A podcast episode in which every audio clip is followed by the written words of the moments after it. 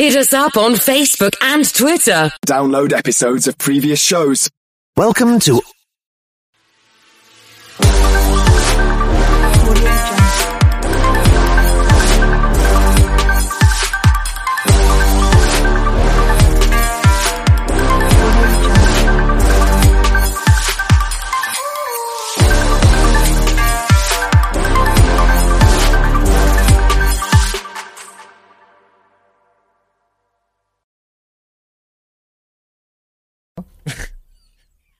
It is the riot Hudson, podcast. I said, I was like, hey, is everybody ready? And Hudson's like, Sure am. it was so like cowboyish, like, sure am, little Sure lady. am. Little lady. Sure am, partner. Yeah, exactly. All right, well, uh, giddy up. Yeah. Giddy up. What's in the podcast That's what today? Kramer says. Oh yeah, that's true. Well, to me, that's still cowboy Yeah, talk. it is kind of cowboy talk. Uh, well, hope everybody's having a good day. That's right. Uh, what's it? Why don't we just jump right in, Isaiah? What's in the podcast? So we did uh, a story, and I also have a, que- a follow up question with Sure. this too. Okay. We were talking about the man who was bitten by otters. Yeah. Right? Right. oh, I liked that story. Yeah. Yeah. Yeah. And so. So that's kind of messed up. Oh, I love that story. that man who was bitten by all Okay, those fine. otters. I love otters. Yeah. All right. And if a few people get bit in the process, then that's yeah, fine. of course. So I have a story of Mm-hmm. like when I was bitten by like an animal. Uh huh. I didn't know if you guys. Have ever been bit? Yeah. Well, dogs don't count because No, you know, no, no, yeah. But I've never Like been around an otter. Exotic animal, or, Yeah, something, like- or like- just like anything out of the or not a I got bit by a domesticated animal. spider Yeah. Yeah? at Yellowstone. Oh, really? Was it like a traumatic experience? Well, it was weird because I woke up and it was like, let's just say lower back. Oh man. it was really, really weird because I was like, what's wrong? And it really got inflamed. Was it like like a big bite? Yeah, it was a big bite. Oh, and you know it was a spider? Well, it had two holes. Like no way. You can things. see. You Oh wow, see that's scary. Yeah, and we were in the middle of, uh, well, actually, right outside Yellowstone where there was not a lot. And I was just like, okay, well, I would have died already. Yeah. Right? I guess I'm good. Yeah. I think it was in the bed, so it must have Yeah, been me it must night. have been. So yeah, but that's about it. I cannot recall a time that I was bitten by anything. Oh, you haven't I lived then. Yeah, right. Don't worry. It's wonder coming. It's you'll coming. die. it's coming. It's only a matter of time. Go get a rabies shot. yes. What were you bitten by? I was bitten by a pig. really? really? Yes, I was in fourth grade. eat you. Yeah, and so I'm like growing up, like we always like showed pigs for like 4-H stuff. Uh-huh. Did? Yeah, I know, it's surprising. So we Weird. always had pigs around the house. And we had this one pig. wasn't even my pig either. Makes it even worse. We always like had like three or so pigs. Like my older brother would have two. I would have one. I'll never forget. I get in like the pen with them, like to mess with them, like play with them and stuff. Because like Yeah. that's what you do with your pigs. I guess You just play with them. Of we'll course. trust you on that. Yeah.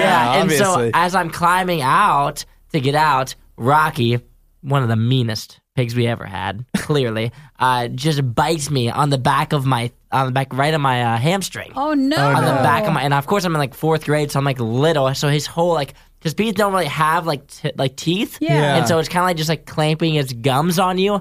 And my, I had a bruise like the size of my hand. Oh, wow. Like it was huge. It was just obviously a very scary moment. I'd never Yeah. been bitten by one of our pigs before, so like I go climbing out, I'm freaking out. I run to my dad. I'm like, Rocky bit me. Like I'm so upset. Like it, it hurt really bad. And- they had a huge bruise, but yeah, I didn't well, know. what happened and to Rocky, was slaughtered later no, that Ro- day. Rocky, you know, he stayed. I just didn't play with him. Now Did wait you? a minute. uh, you wait. make it sound like he never did die for food. Did I mean, he he did. Yeah. eventually? Did you eat? He only did lived you a bite couple him more back months. one day? No, I we, I didn't personally. We always like would like sell them at the end, and then they would be eaten by In a someone way, else. that's even more of a of a win. Yeah, I know. Like, Like, I really made more money pay- off of you. Yeah, See, right. listen, I You bit can't. me. If I can't keep it when I name it, I just can't. Yeah. just can't do it. Yeah, well, that's so- weird. so You yeah, had- bitten by a You had pig. pigs. Okay. Yeah, I feel the pressure to go get bitten by something just so I I know. can well, uh, be all equal right. with you Tomorrow's guys. the weekend. Like, why don't you make it your goal this weekend? yeah, You go out to, like, Let's see if fair I or can find something. some wildlife. Why don't you go to a pet store and bother the exotic area? Got Yeah. some uh, a zoo that I need to that I'm I plan to go to the zoo. So maybe uh, I'll climb in one of the pens and just no, see what happens. I don't want to have you be a story. I'd like you to Well, be in that'd be- I'd love Monday. for you It'd to be a great story. promotion. I'd Great actually promotion. love It It would be good Yeah. actually, because then if you manage to get them to bite you but not break any rules, then you could sue the zoo. That's Yes. right. Yeah, and they've already got enough problems They, here. oh so. yeah, yeah. yeah. Our zoo's currently trying to. It's a rebuilding season Yeah, for our right. zoo. Uh-huh. so yeah, so that was the story of like being bitten. Uh, obviously, you can hear about that a little bit later on. But we also did a story about a job posting that was like a little bit much. Uh-huh. And they specifically wanted people who aren't criers. Mm. And me myself, I'm not much of a crier. Like I've never cried at work. Yeah, you're not old enough yet. Have you, you haven't guys- been through Yeah, you enough. haven't So, been Hudson, enough. have you you cried at work? no. What? Do you, what? How much? How much older do I need to get? Uh, Nikki, have you cried at work? Absolutely. Nikki's like yesterday. Oh yeah, and it's not about you two, all right. It's every time I leave the show, I go upstairs. I'm like, why is this my life? Let's just say maybe the previous person sometimes is joking would like go too far, and so he would always have to apologize because I'd just be off in the corner crying. Nikki's like, no, too much. That just You means know- I haven't uh, tried hard enough. You you haven't pushed the haven't. but you haven't I pushed think the limits. it's because you still don't know me as well Uh-huh. as the previous person. Yeah. And so if it's only when someone knows you that they can Yeah. actually hurt They you. Oh yeah, and they don't even with their teasing. But yeah, Yeah. just a little corner crying is perfectly fine. yeah, of course. I haven't had it taken a turn yet, but you know, I've only been here a couple months, Right. so it's only a matter of time. You haven't Yeah. been I here long enough. with You haven't. tomorrow, Yeah. and I'll make you cry. Yeah, no, I'll make actually, you cry I can't. tomorrow. I don't want to cry, so I don't want to make It's someone coming. else cry. It's coming. yeah, so we talked about that, and then we wrapped up the show yet again, circling back to all you remote workers. What are you guys doing? Like, Nothing. are you guys doing anything? I'm still one doing every day. I mean, I'm, I'm not I'm not mad at you, but I am jealous of your lifestyle. Yeah. And they're probably like, oh, I, I hate when they talk about remote workers and how we Mm-hmm. aren't doing anything. But I just love to be at home right now. like, I love it. Wouldn't it be so great? But even if we worked from home, you we still have to talk, so we wouldn't be able to fake Ah, it. You're No, right. Our not like job- Our job is is so too- hard. We still have to talk and everything. It's too. It's not too hard of a job, but it's too hard to. It's too hard to fake doing this Yeah. job. Well, excuse Uh, me, in fact, impossible. We did a food fight this morning where we ate donuts. So Oh, I'm just going to go Oh, ahead yeah. and eat one now because our job is so hard. yeah. yeah, right? it's difficult. yeah, we also we touched on some Tim Hortons this morning. We Yeah. tried the Justin Bieber. Uh, what are they called? The Jim Jim Biebs? Tim No, Biebs. the Ti- Tim Biebs. Tim Biebs. Tim Biebs. Tim Biebs. They're not good. Uh, all right, but that's it. Enjoy the podcast today. Our our uh, introduction is is long now. Yeah, Yeah. it really is. We have to they let just you keep guys getting go. longer and longer. We want to let you guys go so you can hear us again all talk. yeah. well, check you next time. Bye. If you missed out on the next Riot moment when it originally aired, you don't know how lucky you are. You're listening to the worst If you ever find yourself in Singapore at their botanic gardens, you need to watch out for a certain animal, and uh, it's one you wouldn't expect. Is that the gardens at like is it the airport or Uh, is it at the airport? You ever seem to know a lot about uh, Singapore. Well, it's supposed to be. If it's the one airport that I think, it's almost like you go into its own, like it's a middle country or something. Oh, it's yeah? so big in between, Uh-huh. and it's got this really cool waterfall that comes down Huh. uh, from the uh, the ceiling. So uh, if that's it, it's impressive looking. Hmm, I don't. I'm not sure. Uh, I I don't have an answer for you on that. It doesn't say, but uh, it, it may be. And the botanic gardens, uh, of course, there's all kinds of uh, plants and stuff there, being uh, gardens. But there's not just plants. There's also otters. Really? And oh, don't get too excited Oh, why? because Are the- there evil otters? they well, who can uh, judge Mis- their motives? Are they misunderstood otters? They might be a little misunderstood, but they've got a mean streak in them because uh, last week, George, no, Graham George Spencer is the man's name. He's a British uh, citizen, but he is a full time Singapore resident. Yeah. He was going on his routine walk uh, at the Singapore Botanic Gardens. And uh, he said for the first time in five months that he's been walking there, he saw otters Ooh. around. And so, of course, that's very exciting. He got a, a little bit close, but not like too close for comfort or anything. Uh, but he wanted to take a look at the otters. 20 otters. Yeah. And then here comes a runner passing by. Mm-hmm. The runner startles the otters, but the runner's too fast for them to catch, I guess. But they're still startled. So they go after Graham George Spencer. They don't realize he wasn't the one who It wasn't the them. culprit, but uh, but n- they needed to find somebody to attack. So they hop on Graham George Spencer and they uh, bite him twenty six times. Oh, they bit him on the ankles and stuff. Yeah. And they, they pushed him to the floor. wow. And then they jumped on top of him. This doesn't see. I mean, there's pictures, so it's real. But uh, he's they started biting him on his shoes and around. Oh, his his bottom. they started biting him around there. They got him everywhere. Through his shorts for about ten to twelve seconds, and uh, he had to have help getting them away from him. Yeah, well, that sounds like a very cute nightmare, doesn't it? It does. Oh, they're so adorable. They are. They really did a number on him. yeah, the, our zoo. Sometimes you'll go and you'll just see them all, and they'll be all sleeping in a pile right by the river. Mm-hmm. How, how could how could anything like that be so uh, vicious? Well, they're they're they were scared Yeah. first off, and what what you know like what is it? A, is a gaggle of geese? What's a what's a name for a group of otters? oh, we got to look this up. There's got to be a good Is answer to there that. a technical term for when you have many many uh, you know these uh, creatures there? Um, let's find out. Uh, a romp. Oh, that's so adorable. Oh, it gets better and better. It He was, was a romp. he was uh, attacked by a romp of otters. Oh, we learned something new today. oh, well, you know, it's not nice that he was injured because he really No, was. But yeah. come on, it's a romp of otters. What do you think? I would take the attack. I just let they can bite me as many times as they want. You know? Here, guys, bite me and Yeah, then come, come cuddle. on. Oh, don't bite me there. yeah, right. Not on the bottom. That's right. Just the feet, please. Wow. Oh, Well, they're cute. Yeah, I, uh, I, I'm glad he's okay. Hudson sees the glass as half empty. But get this. He thinks a glass half empty is good. The Riot Radio U.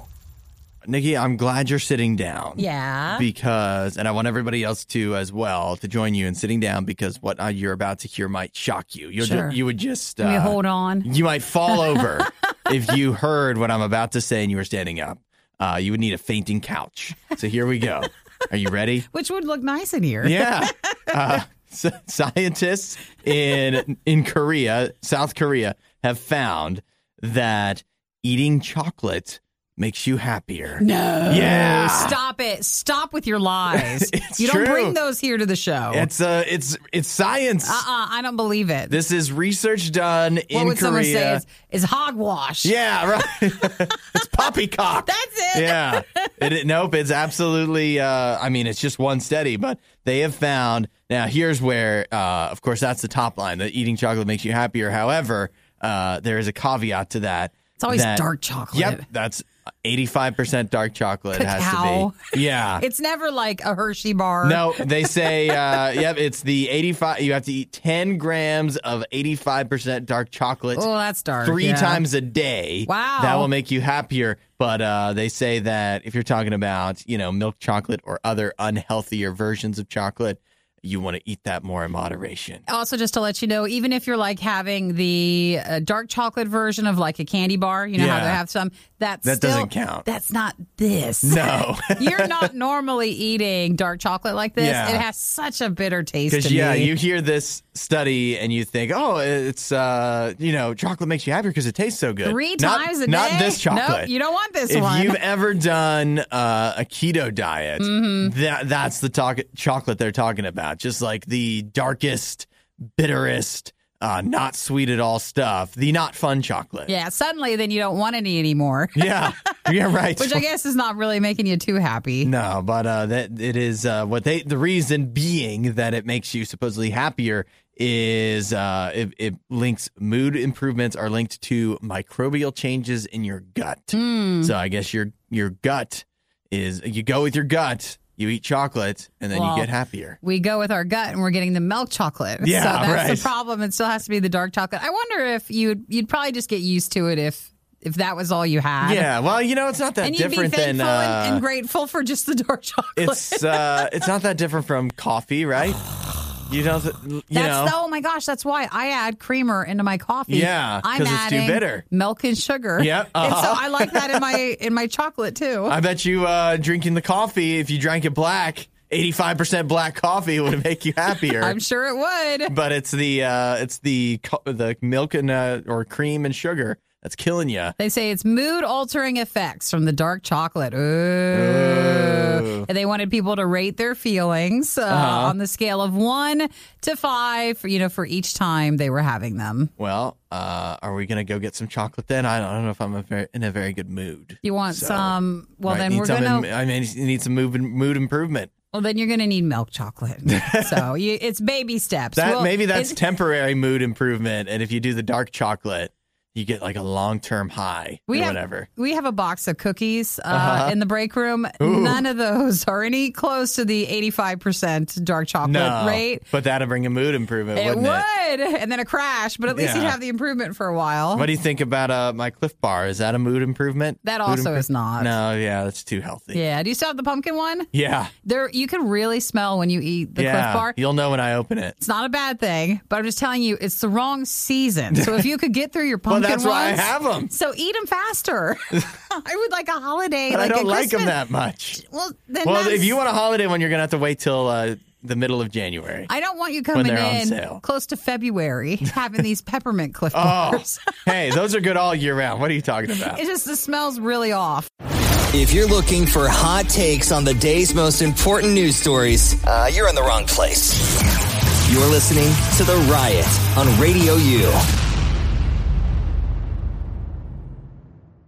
Did you see this job posting that's been going around? It was from a uh, California juice chain. No, Uh, the place is a called juicery. A juicery, yeah, Yeah. sure. Uh, it's called Kreation Organic, but creation is spelled with a K. Yeah. Uh, to make you remember it or something. I don't know. Uh, Kreation Organic. They were looking for somebody. Uh, they say still looking for that special person To hire. to hire.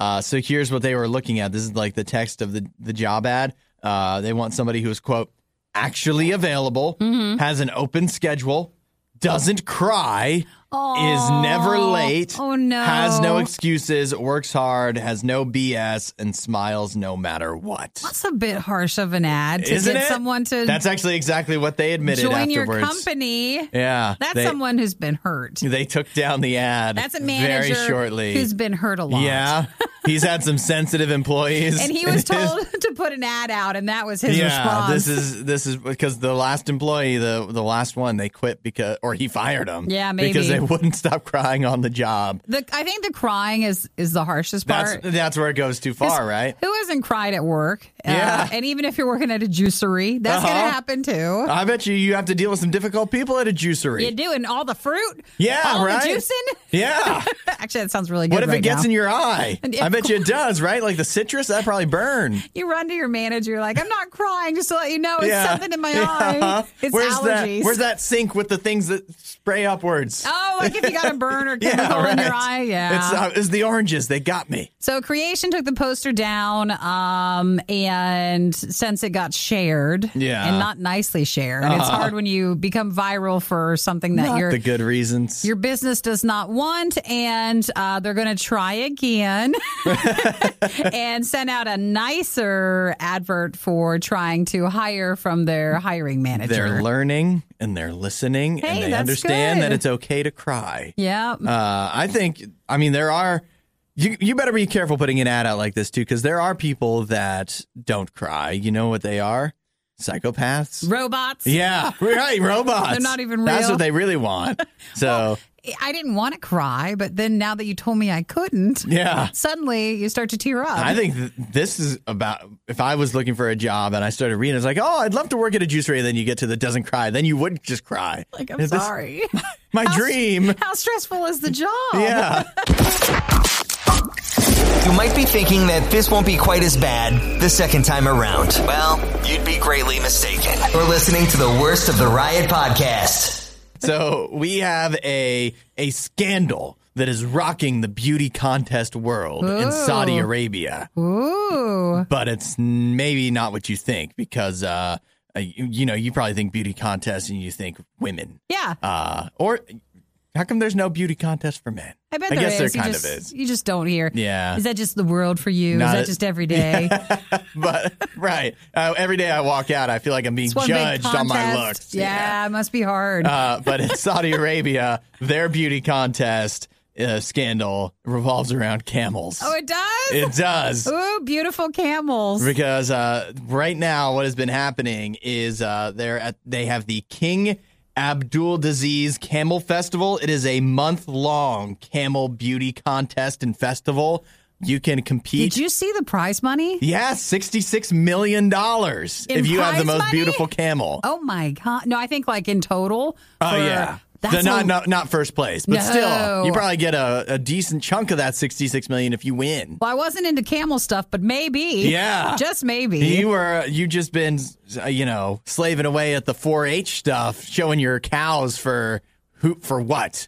For what exactly? a ribbon? Yeah, I- a ribbon. I was being closed minded. I just wanted a horse. Yeah. I didn't know I should be wanting a camel. Yeah, you've been doing your equestrian, your little dressage And for now- what? You could be you could be the real money is in camels. So there's four. Uh, let's see, it is a month long event, Mm-hmm. and they say that they have disqualified all over 40, 40 camels, camels. Because there was they were juicing. Yeah, they it well just like with a well actually not just like uh, I was gonna say like a real be- a women's beauty contest or whatever uh, where you would be I don't think that's in the rules. Bo- Botox injections, facelifts, and other cosmetic surgeries are uh, are frowned upon. But I don't I don't know if that's always the case. If but with camels, it enough- is. If you have enough Botox, you're not able to frown. that's a good point. But with the camels, you're not allowed to like cosmetically alter them. Yep. But they say that there are a lot, and so they kind of. this is all about the hide it. camel's natural beauty. It is. So you're not allowed to do Botox injections, facelifts, um, other things. They have to be natural, or at Uh-huh. least not not like that. And so they're. Uh, they are uh, clamping down on the enhanced camels, Mm-hmm. and uh, 40 camels have been disqualified. Forty camels were uh, were doing Botox, and maybe they had hump implants or something. Who even knows? They inject the camels' heads and lips. Their lips yeah, with it too. their lips are already pretty big. I know. So they and they also use it to try to relax the face uh, of the camel. I thought this was ridiculous until I saw the sixty-six million dollar prize yeah, money. now you understand. Now I understand why people are doing this. you ain't cheating, you ain't trying. You're right. I, Is uh, that your motto? Yeah. Do you think? uh Do you think? So all of the you know actual physical alterations of the camel frowned upon or strictly prohibited. Really, you think they're allowed to wear makeup? Mm. You know, get some nice eyeshadow on the on the camel? Maybe. camels. I, I wonder. Camels are just not, we don't know enough about. yeah, I saw. Uh, I've been to. Uh, there's like a safari thing nearby. Yeah. the station. Uh, you drive through. They have camels. Some of their camels, uh, what, like when the camels get old, they get floppy humps. Oh no! Yeah. Oh no It wonder hangs out. they It need sags. this. No, It does. It does. Yeah, Oh well, at look least it up. I mean, look up camel saggy humps. I'm not going to. I'm not. Not on the station stuff. They'd be like, "What are you looking up?" Uh, Hudson said to do it. I, at least at, Well, the, then go on the safari. I guess. at that safari, because hopefully then they they live because they are food. Yeah. we, we've had quite a few text messages reminding us that you know if is it like one of those things where here if the cow wins, that means you're gone. yeah. and so they're like, if you're the camel and you're winning this competition, Yeah. you probably just becoming food. yeah, I don't know. Uh, not if this hump is too saggy. I know. So That's they're too So, flabby. at You just get that a bunch of person- fat or something. that those people are are you saving those camels because then they can just live out the rest of their days. The Riot Podcast. Radio, you. So we were talking camels. yes. And my question was because you talked about is this beauty pageant in Saudi Arabia? Uh-huh. Was it? Yeah. Where it's like sixty-six million dollars in prize money, and so everybody's enhancing their camels. yeah, which they're not supposed to do. cosmetic surgery and. Botox and all that stuff. They've Well, been caught. I was wondering. Those camels were too beautiful to be true. yeah, you look at it, you're like, that's not natural. uh, okay, so for a camel, Mm-hmm. now let's say you were in the desert Uh-huh. and you're like dying of thirst, Right. And this is it. That's bound to happen if you're out there. It's down to the end, Yeah. and it's just you and Just the you camel. and the camel. Just you and the camel. I was wondering, um, so like you know how the hump is, it's water, right? It's supposed to be yeah storage, right? Okay, so it's storage. Do you can you just like is there water water in there? like can you you said can you like it's like a Capri Sun where Hmm. Yeah, you, you just pop it tap with a it? straw? so, Or like uh, like maple syrup or something, like you're tapping the tree. so can you like poke it and is it like a coconut where the water's in there? And you could could you could you be saved? I don't know if I could uh, bring myself. I mean, first you'd have to kill the camel. Do you or can you just put a hole in it? Uh, and what? And you just let the camel live? I don't think it's going to let you do that. Actually- Although I guess if you're riding it anyways, and you just quickly like just go pink and uh, No, you're not stab it, riding it, anymore. You're not. It's now just your source of water. Okay. It's like a water bottle. Well, wait. If it's the two hump kind, Yeah. you could be riding in between the two humps And then put a and hole just in it. have, stab the hole in the top, and you could drink while you ride I would until you get to safety. this is only to live, right? Uh-huh. Because sometimes if you need to live, you do horrible things. Yeah. And can you imagine? I would be drinking water and then throwing up right after because of what I was having to do. I think that would, uh, yeah, that would harm your cause. I was just curious if that was. uh Well, Kevin said the camel hump is just fat. Well, where's the water part then? yeah. But do they? Does the fat like just translate to water then if they need? Oh, that's, Well, where the storage is. Yeah, is that is that how it works? That's where my question is. Yeah. Is there like a? Ooh, but then you could just tap the tap the The fat? hump. You could tap the hump and then just uh, suck out the fat. I was curious. Like, is there a reservoir of water Well, in it? I was thinking I've never ridden a camel, Mm-hmm. but if it was actually if there was like a you know um, like a reservoir of water inside the hump, then wouldn't it be? Wouldn't you hear it like sloshing as you walked? Or like No, the, it is just fat and Yeah. blood. Uh-huh. But I just wanted to know where the water is in case. It was just curious. Yeah. But I th- feel So- like this is not what well, we would do. It was a good idea. I'm just thinking Good about idea, Nikki. just thinking about dying in the desert. Yeah. what would you do? I think the irony too is if you were riding the camel, drinking from its hump as you ro- rode, trying to get to safety somewhere, you that would make the ha- camel die quicker. So Yeah. you might not be able to make it anyways. It's a race So, of time. Yeah, right. a race against the clock. To see which one of you goes first. It's just you and the camel versus the desert. Actually, there's that's the trick question, guys. I wouldn't be out there in the first place. Yeah, so unless something really not. wrong There's happens. no chance. And what are the odds you'd find a camel, anyways? well, I mean, animals are naturally drawn to me. I'm, Except bears. yeah, I think they would all come. Yeah. you were one of the lucky few who missed the riot when they were live. Yet here you are. I also like to live dangerously. This is the worst of the riot podcast. It's time for a riot food fight. It is the riots on Radio U, 8772 Radio U. A sneaky food fight. Yeah, just came out of nowhere, didn't it? Well, actually, uh, Hudson was hungry, and I we was. decided to make an executive decision to get this happening now. Yeah, so uh, we've got here for everybody uh, to to experience with us the new Tim Hortons Tim Biebs. Mm-hmm. I believe these came out very shortly after uh, Thanksgiving Yeah. in the United States, uh, and they have been. It seems to be a hit. Uh, at least, definitely in Canada, they've been very popular. So, So there's merch that goes with it, which is selling for so much money. yeah, The people are selling the boxes. They're selling the donuts. So like I don't know why there's so much money in this stuff, but uh, Isaiah, if you want, uh, sell your box when you're done. Yeah, sell the box. Let's make a save couple extra dollars. Clean them up a little bit. Uh, you know, make them make them all nice. See, I never understand that stuff. Like all- all the merch stuff. Like who's gonna want to buy like Justin Bieber, Tim Hortons merch? Like Now- who wants it that bad? I don't Here, understand. You don't, but there's obviously a Yeah, somebody bigger does. Justin majority that Bieber does. fans. Somebody yeah. does. Not me. Collectors. We've never done a uh, Tim Hortons uh, food fight, so might as well try now with Yeah. these Yeah. Timbit donuts. So there's a chocolate white fudge, sour cream chocolate chip, and a birthday cake waffle. All right. Which one are we diving into? And there into? is icing everywhere Yeah, off these well, Yeah, they, things. these are pretty have messy. So much like powdered sugar coating. It seems. Yeah. seems. So what do you want to try first? Justin Bieber loves powdered sugar. What The- can you say? Which ones are on top for you? Because the chocolate ones are all on the top. yeah, for I've got a bunch of chocolate on the top as You well. You wanna do that? Yeah, have let's start with that one. Okay, so, these, are, the chocolate white fudge, uh, the Timbits, the uh, Tims, if you'd Tim- like to try Tim the little ones. The Tim Biebs.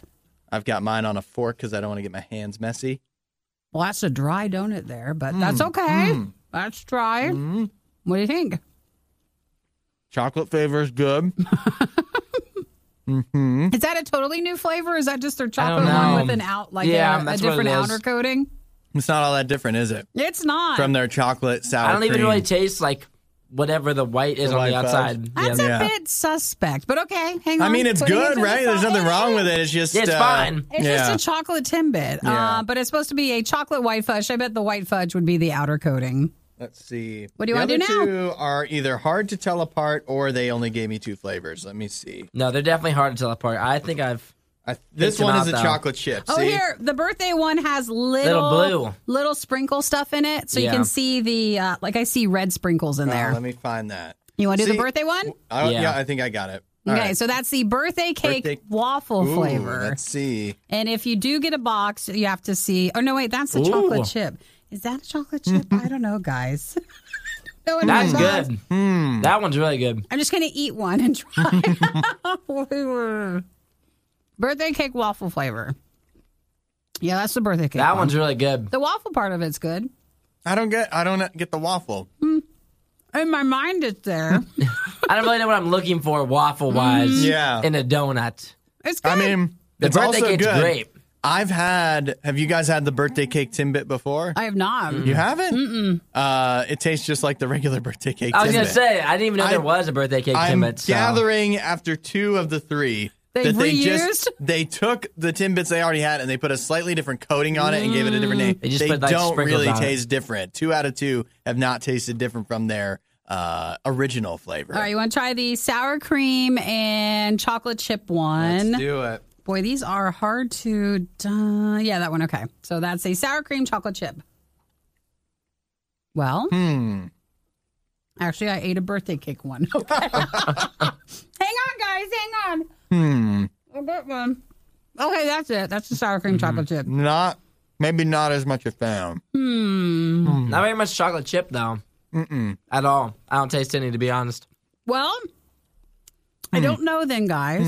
I don't know. Listen, Krispy Kreme's been on a roll this year Yeah. Mm-hmm. with like their special flavors. But with these being Timbits, I just can't get into it as much. Yeah, the uh But that I'm one, willing to that one's sell okay. the entire box for Yes. a higher price now if you're a fan. Yeah, like I think the the birthday cake one was really good. I'm not a big fan of sour cream donuts in general. Yeah. I don't think so. That last one for me was just meh. I uh, meh. I would and- eat it, but no, I wouldn't choose it. I think I yeah, I'm not as much a fan of that sour cream as uh, as well. I actually think for the three flavors, they're all again based off of Existing starting ones? with different Yeah. flavors Timbits they already have, and I kind of think these ones taste very like almost un in like you can't tell a difference Correct. except they're a little bit drier because Mm-hmm. they have a different coating on the outside. So actually, I don't know if they're better than the standard versions of these Timbits. don't tell them that. I'm sorry to say, but Don't say hey, that. Still, still pretty good though. At least two out of three are very, very They good. look pretty. They So look the, really pretty. Mm-hmm. The Tim Biebs, Timbits, uh, chocolate white fudge, sour cream chocolate chip, birthday cake waffle. Isaiah, did you feel embarrassed having to go through and ask for the I Tim did Biebs? actually when I when I pulled up, it felt really weird because I had to say it like four times. I was like, "Can I get like the the Justin Bieber Timbits?" And he's like, "What is it that you want?" I'm like, "Are you messing with me or what's going on?" There? I'm like, "I I said." think I want. I want the Justin Bieber Timbits, and he's like, "You want the Tim Biebs?" I'm like, Ah. "I'll take He was trying to the get- Tim Biebs." Yeah, take, give me Trying to trick you into saying it. he needed you to say the whole thing. Literally. You So- lowered yourself to saying Tim Biebs. Yeah, I had to say it like four times. They're not bad, uh, but they're not they're not as amazing as maybe I thought the new because they're not really new flavors Yeah. would be. But That's the oh, new flavors. I was hoping for something more exciting, but hey, they're good. They're good you though. still got some donut stuff this That's morning. right. Yeah. That's that's all that matters. Why pay for so many streaming services that you don't really care about when you can not really care about the riot for free? Radio U. Today is not just Christmas ornament day, Christmas ornament giveaway day. It is also Christmas card day. Oh, it's today they say if you want to send out a Christmas yeah, card, you this is should. your reminder to send out the Christmas card. You- if are you- not, it's not going to get there till February. yeah, so. oh yeah. uh, are you a Christmas card sender? I had how many did I have to send? I'm actually sent them out in the mail yesterday. Oh yeah. Three. Look at you on Christmas card day eve. You did it. and it's for the elderly. You just did three, three only Three only. The rest I for like see. grandparents, or Yeah. yeah. I uh, I what uh, do you do like the laminated, like the fancy ones, or you just get a you just go to the card aisle? Well, I went to Amazon Uh-huh. and I bought a party pack of four different Christmas cards, Yeah. so then I can alternate in case. ah, In case the grand people Yeah. and the chosen few that got Christmas cards got together to see that I didn't just send them each the same one. I thought it through. Hey, they call each other. Hey, did you get Nikki's Christmas card this year? Which ones you get? Yeah. Wait, she sent us the same card. She hates us. She sent the same stock letter in all three of them. That oh, I'm not writing a letter. I decided signed my name on it, and that was it. I I hate Christmas cards because uh, we just don't write as much. Uh-huh. And even doing the three, like my handwriting looks awful. My hand hurts after. Yeah. I just didn't want to do Why it. Why don't you type it up? Uh, that seems like more effort. I can't send the card through my printer with all the glitter on Oh, it. yeah. It'll mess everything else up. Uh, uh, well, I mean, it's too late now. Anyways, you already sent They're in the mail. It, uh, so uh, you don't do the laminated like the printed out card, so that means no pictures of the dogs. Or, No. Oh man, you could do such a cool Christmas card photo. I put on there uh, for the grandparents if they want to see more what's going on in my life, they can follow me at Radio Unikki. I'll be happy to set up for them. They're up on the Instagrams. No, well, like my grandfather's on Facebook. Mm-hmm. He doesn't listen, so I can say this. uh, anybody else have grandparents? So, like my grandfather. okay, okay, he. Okay, like I don't think he is listening. He I'm gonna tell him though. no, he lost his phone. oh, and, yeah? And so he had gotten Facebook hacked. So I got another friend request from him. Yeah. And he, and I, I just, I love him because I love this is how your grandparents think. He thought because he lost his phone that Facebook was only on his phone. Oh, yeah? So when I told him that his account got hacked, he's like, I don't have my account anymore because I lost my phone. I was like, no. You can just sign in from Yeah. anywhere. Your account's still there, and you need to log in. Oh, my to. To not be like sending out these spam requests. Wow. Oh, so I sent him a Christmas card. Oh yeah. That, so that's all he needs to see from you. So I'm not going to connect with him on social media because he's not on now. I, I guess if I'm going to do some kind of Christmas card, I need to get on it. I You got a dog I can show off. Yeah, you Uh, can send him pictures. You know what my mom used to do? What? She w- would get so into the Christmas cards. So she would she wouldn't just do the card. She would do a letter to everybody because she's like, Mm. like if- update from the year. Yep, a year in review, and she's Mm-hmm. like, if, if if I'm gonna send out a card, like it better be worth people's while. It's not just gonna be a picture they throw in the garbage. So she wants to send out a letter so everybody gets an update. Yeah. Uh, and but she wouldn't just write like a standard letter. She would make it like. Uh, she, she would do a different theme every year, where it was like one year it was like she was. Uh, We were a rock band. Everybody in the band was a rock band. Oh, And one one year was like everybody in the uh, a review of everybody as if it was a, a sports season, like all of our stats from the year And she made accomplishments. Uh, The picture. no, uh, the pictures were just pretty standard usually. Hmm. Although that we did have a cool one when we went to the Rock and Roll Hall of Fame. But no, the it was the letter that she would write it as if it was like a news article about us. Yeah. like it was an email. Yeah, right. So she was she was way into it. I don't know if she still does that. She doesn't consult me. Well, if she now that you're not at the house anymore. Yeah. She doesn't have any now that I'm out a, a, a famous morning show host, Yeah. there's no accomplishments left to update people on. Eric has one relative who would do that, and we didn't know him very well. So, like, why am I getting this letter? Yeah, of like all that's these right, details. right. Isn't I thought when my mom sent this out, I was like, that's kind of Like, weird for it's some a bit people. much. It was like a whole scrapbook thing of it. like it was a lot of pictures and like uh crafty sort of things. Yeah. And then you'd feel bad because what do you do when you get a Christmas card? You have to send one back, right? No. What? I Oh, you just- throw it away. yeah, It's like I'm sorry, I'm throwing away your big project. yeah. If they keep talking long enough, they're bound to say something that you agree with. The Riot with Hudson and Nikki on Radio U. I uh, I I know you're Saint Nikki and I'm Hudfather Christmas. We need a Christmas name for everybody, including uh, definitely Isaiah. Oh yeah, what would his be? Hmm, what would it be? Anybody Uh, want to text in some idea? I, I the only thing that comes to mind is Isaiah. Can you see? But that'd be definitely for like Fourth of July. Fourth of July. That's a good question. All we right, need well, a good uh, Christmas pun for Isaiah. Isaiah, Even though I hate these, like I really do hate them, but I also want to come up with them. It's good like for social media. So you change your, you know, your vanity name. Yeah. And so you can make it like a Christmas one. But yeah, what would Isaiah be? Hmm. There's got to be a Christmas song that Isaiah could fit into. Okay, we'll have to think about this. Isaiah, Isaiah, Isaiah. making fog, foghorn. He could definitely be foghorn leghorn. Nope, I don't think so. He no, totally no, no, could. no, no. It's uh, Space Jam 2 came out earlier this year, so it's timely. oh yeah, you're right on time. it needs to be Christmassy. Uh, I just I'm gonna come up with a bunch of Isaiah puns that don't have anything to do with Christmas. Christmas words that start with I. Let's see if a Google search will help. This is great. Ice, something with ice. I other yeah, you're right. Um, ice, ice Emmanuel? ice. ice ice baby. No. no. I mean, that does kind of work for winter. Uh, ice. Are you stalling? Yeah, I'm just You're saying to ice go- over and Oh, over again. Icicle. Something with icicle? But there's no songs with icicle in it. it does not have It to doesn't be a have to be a song. song. It's You're about right. winter or Christmas. Um,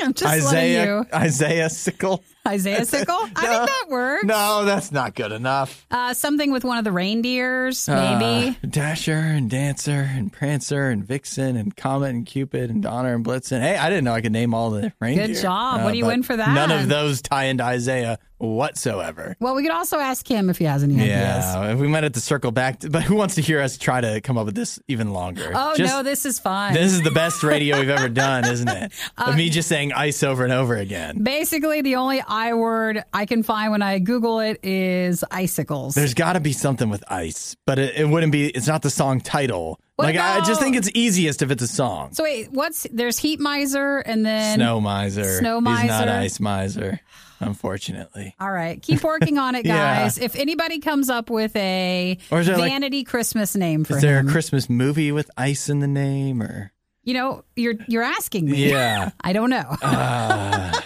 you're gonna why have is this to do, so hard? You're gonna have to do some searches because it's I. Yeah. it's not a as used. But what, is there something with like a C in it? You know, like like cookies.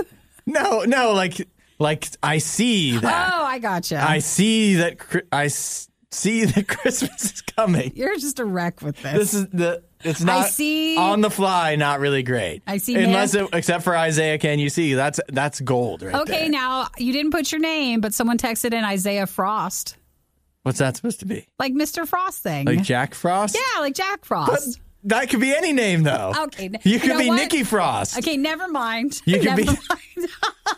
He- Isaiah gets nothing. Greg Frost. It could, anybody could be Frost. I think it works well. So yeah, if you have an I idea, mean, it's, it's our la- It's if we can come up with nothing else, it could be Isaiah Frost. this is easy for me because you know I could be Saint Nicky Yeah, and it's- Hud Father Hud Christmas. Father for- Christmas is just that. obvious. That works too. Maybe we just need to be a little more creative with it. and but you need to be a bit more accepting Uh-huh. that if we get that we're just not going to come up with the perfect snow Misa, like snow Isaiah. Yeah, there we so- go. Snow Isaiah. Yeah, all right, That- all right. I think I can roll with that. Ashley said igloo. That could kind of work Ig- too. hmm. Oh, Laura says Isaiah mommy kissing Santa Claus. Hey, see, that's what I was looking for.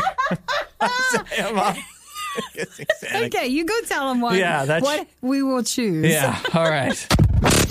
Worst of the Riot podcast. Isaiah, uh, oh, well, we're also accepting people texting in uh, with Christmas names for Isaiah. Do you have a good one for I don't. I don't don't? even like. There, it's like hard to do like a nickname off of Isaiah because it's like there's so Well, many the vowels. I, Yeah, too. there's a lot Yeah, going on there. And so Christmas names, if you can get a good one, I'd be very impressed because there's like nothing. Like what? What could you even say? I don't even know. So then what you do is so like on your Instagram, you would change your name to be your Christmas name. Yeah. Yeah, if Not- we can come up with one. not- If, if we can your- come up with one, yeah. I know.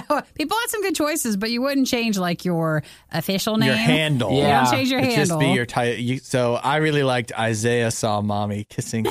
Yeah, I know. That was that's the one that I heard that like stuck out. I was like, what are they talking about right now? Like, what even is this? that was it. that was it. All right. Well, that's not the matter at hand. Is not that. It is uh, working from home.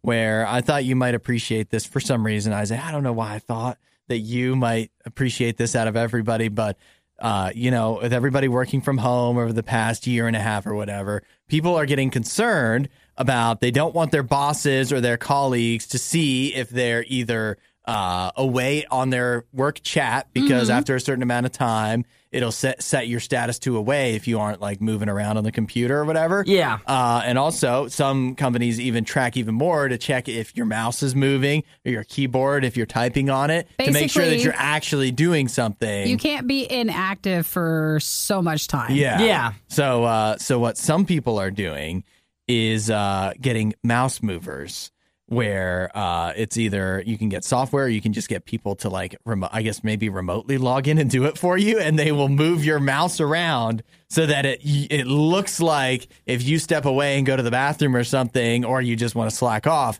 uh, that you're still working even though you're not. How amazing would it be if you took a job moving remotely someone's mouse? Yeah, It'd be incredible. it For would be someone who didn't want to do their finally job. something I'm good at. Yeah, you can do this. See, I could do that during the day here. As I'm doing my work, I could just have my other hand on a Yeah, different mouse, right. just moving it around the whole For time. someone else. This is funny because, like, like my roommate, I say he works remotely all the time. Yeah. And so, like, when I come in and like talk to him, and he'll be like laying down in his bed or doing what like typically like remote workers do, nothing. And so then I'll uh, I'll sit down at like and talk to him, and he'll like move my mouse real quick so my screen doesn't go black. and so I'm like I'll move his mouse so like his screen stays up, so he's like active, and like he can also log in like from his phone. Like his, his company uses like Microsoft Teams or something. So if he has his phone open, like not like locked, it shows that he's active.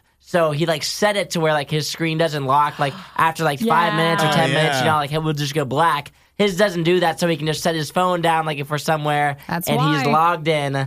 And they need like a mouse tracker on him though. They Well- need so they can see if he's typing on the Well, keyboard. Because I just kind of move that thing for him every couple just minutes. Just wait till they audit and like they're like, why is the mouse moving so sporadic? Why you just why is it always just spinning around in a circle? Yeah, I don't think every they can eleven tell minutes. That, but it is, you know, like, and that's not fair. So a lot of times with remote workers, you know, you start work at like two o'clock on Friday, and Yeah. you just try to get your whole work, of, Yeah. your whole week of work done in those, you know, couple of hours. Yeah. Uh, but yeah, people have come up with all tons of creative things. You can tie like a fan to your mouse. Oh, and yeah? so as it oscillates, you know, goes different directions, it'll move your mouse and stuff. There's Yeah. tons of things you can get. Oh my gosh. You can Uh, tie it to like your dog. You can. Tie it to your dog. I know. I've seen like also there's like certain programs too where like they have like a weight thing that you can put on your Yeah. space bar, and so I know a lot of people have done that to, like to keep them active on Yeah. their They computer. put in more effort to not To work not work. Hey. than if you just did your work. It's Yeah. what I always say. You got to work smart, not hard. hard. And that is working smart. The weight on the space bar,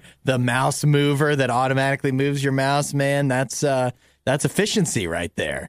If you can get the amount of work that they want you to get done done in the amount of time they want, then you can slack off all the rest of the time. That's the beauty of having uh like the goals and the list of stuff you need to get done. That is like work though in general. It's like how much can I do, but like at the least as possible. Like how much do you expect me to do? And then once I get there, I'm like, all right, maybe I'll do a couple more things. Well, it seems like if you guys want any help on how to achieve the dream, uh if you feel free to text eight seven seven two radio you, we're going to forward those to Isaiah's roommate who's Yes. been Oh, cheating yeah. them all along. Cheating the system for we months. really need to make sure you've given away your roommate's name and everything. We've got to be very careful. It's only a matter of time. I'm gonna come in one boss is morning not listening. and be like, Andrew got fired. Hey, he wouldn't know. He hasn't checked in no, yet. yeah, no, he has no idea. Has no idea. That's enough of that. For more Riot content, head to riot.radiou.com.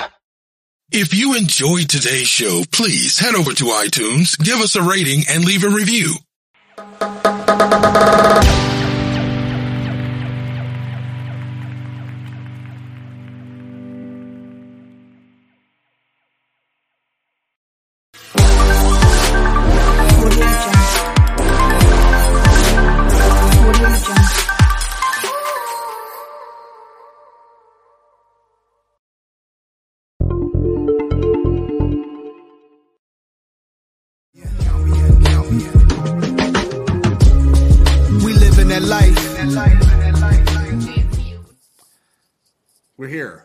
We made it. We have a very special guest, an expert, and I do mean expert audience, in what we call by the acronym of XR, Extended Reality, someone whom I've enjoyed knowing for some time in getting good information. Nicole Lazzaro. Thank you for joining us. Yeah, thank you for letting me uh, come on stage. It's a pleasure to be here, Christopher. Certainly. It's time to explore. Let's chop wood. Who's Nicole? Well, she is, uh, well, I have run, for those who uh, you that I have not met. I've run XEODesign uh, for 29 years, and uh, I have a as a as a player experience design uh, agency. So I've done consulting for all the major uh, you know game uh, game publishers and studios. I've worked on everything from The Sims to uh, Diner Dash to The Matrix to Star Wars. And I was the first person to actually use uh, facial expressions to measure emotion on players' faces while they played games. And the resulting model uh, that you can see here in the background, the four keys to fun, is used by millions of leading developers around the world. It's baked into the AI for The Sims, inspired IBM Watson sentiment analysis, and kind of laid the groundwork for what we call gamification. Uh, so, yeah, so I've been uh, that, and I'm also a developer. So I've been working on games for uh, our own original games for quite some time, including uh, Tilt World, which uh, grew out of one of the first games uh, you could play on the iPhone, and uh, Follow the White Rabbit, which is a mystery adventure you can play uh, in in XR around around the world. We can talk a little bit about that later if you want. But super excited to be here. We have so much to cover. I have so many questions. I'll do my best and having and showing a bit of restraint. um, I must ask, with where we find ourselves today in this pandemic that's still about now firmly 19 months into the thick of things, if you will, we've seen dramatic change in technology horizontally across the board. And the XR industry certainly has not escaped that.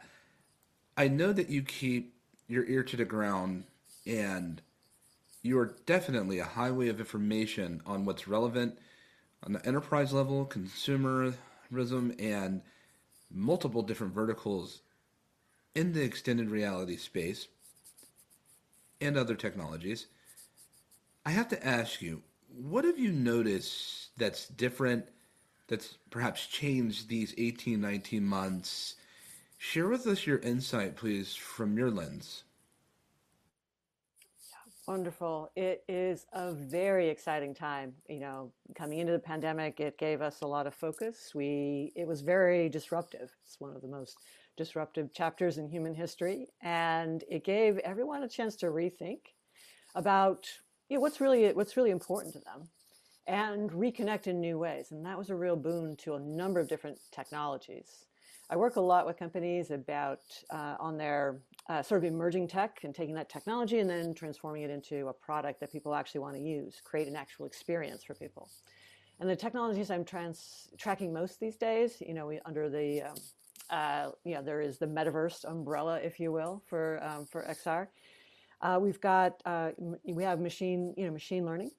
Uh, you know, like you know, with Snap Lens Studio, you can do garment segmentation, you can do hand tracking, all kinds of amazing things. You can put, you know, you can reskin your own body as a real, as a live avatar and, uh, and host a YouTube channel with it. You can also, there is the crypto, kind of the crypto lens on things, where you've got blockchain and NFTs and new ways of organizing with DAOs, you know, decentralized autonomous organizations uh, that you know in some cases with like Axie Infinity their ceo said yeah we want we are a nation in the cloud of their players right? This play to earn uh, trend. And in fact his ultimate goal for uh, his company is to be officially recognized as this cloud nation by the un so that's some really interesting really interesting uh, stuff to think about.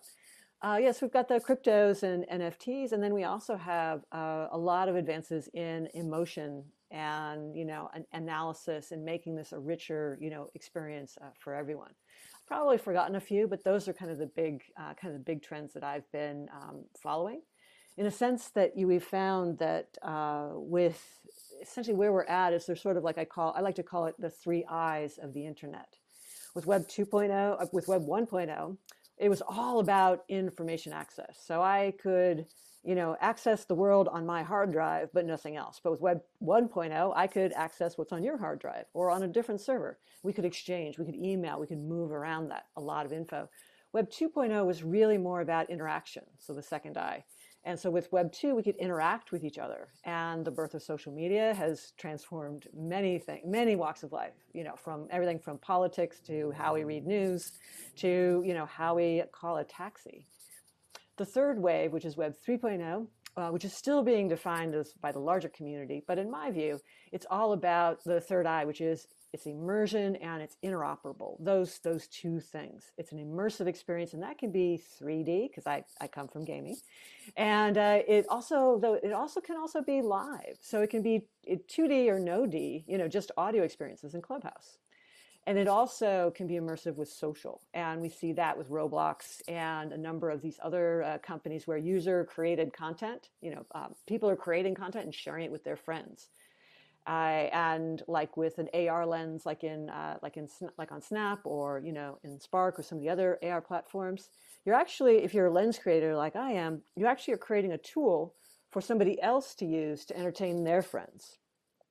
So that's where the interoperability needs to needs to come in uh, within the ecosystem. So we've got this creator economy was the one I was forgetting earlier as a trend, and we have this amazing like layer cake, new layers in this now with the ability to create tools for other people. And there is no meta in metaverse unless it's interoperable, unless I can take an experience across different platforms, if I can create value in one and then transfer it into value in another. Uh, we can't have a, uh, well, people will try. Companies are going to try the walled garden approach, you know, the prodigies and the AOLs of the world, if you remember that from the early internet. Uh, the internet is amazing because it's open and free. You know, you can access information from anywhere. The metaverse is going to have to be the same the same thing. Let's talk about that. The metaverse. It's a subject that many in the industry that have been in this space for some time have been well aware of it. there's a lot of places to start in this conversation. For simplification and our audience listening with us tonight, what is the metaverse to you? So the the first yeah the first blush that I had, the first encounter I had with the metaverse is actually predates Snow Crash. It was as a teen, I was reading Piers Anthony novels like a fiend. I read, I think, almost every book in the St. Louis science fiction book in the public library at St. Louis, where I was living at the time. And it was a book called Split Infinity, where everyone were serf, you know, so many people were serfs. Follows a serf character, and their job was to play games. And so they had this elaborate game con- complex, and you would jump into a tube, and then that tube would take you to uh, an area. You would, you know, slide into a new area, and then you would play a game. And you get sponsors, almost like like like the Hunger Games, uh, where you get a sponsor, and they would sponsor you uh, to you know to win or to lose, and that sort of thing. And so there's a big competition that is kind of the foundation of the metaverse. I love what happens in Snow Crash, but I'm even more a fan of what happens in Diamond Age, Neal Stephenson's other book. And uh, the Diamond Age, which is a, uh, it's also the Young Ladies Illustrated Primer, I think, something like that. And that kind of metaverse is amazing. It's a nanotechnology book. The book features this, and uh, it's filled with uh, a live interaction with an actual actor who plays an avatar in these uh, world, and you get to go in through that book into different experiences, and it's actually a primer on leadership, uh, which I think is um, is is big is big for me. So I'd say that the metaverse really is the next. It's obviously the next generation of the web. It's also though the the blurring between the physical and the digital. So it's building on Mark Weiser's work uh, in the late 90s of ubiquitous or pervasive uh, computing. So the data is just exploding off of our laptops into the real world.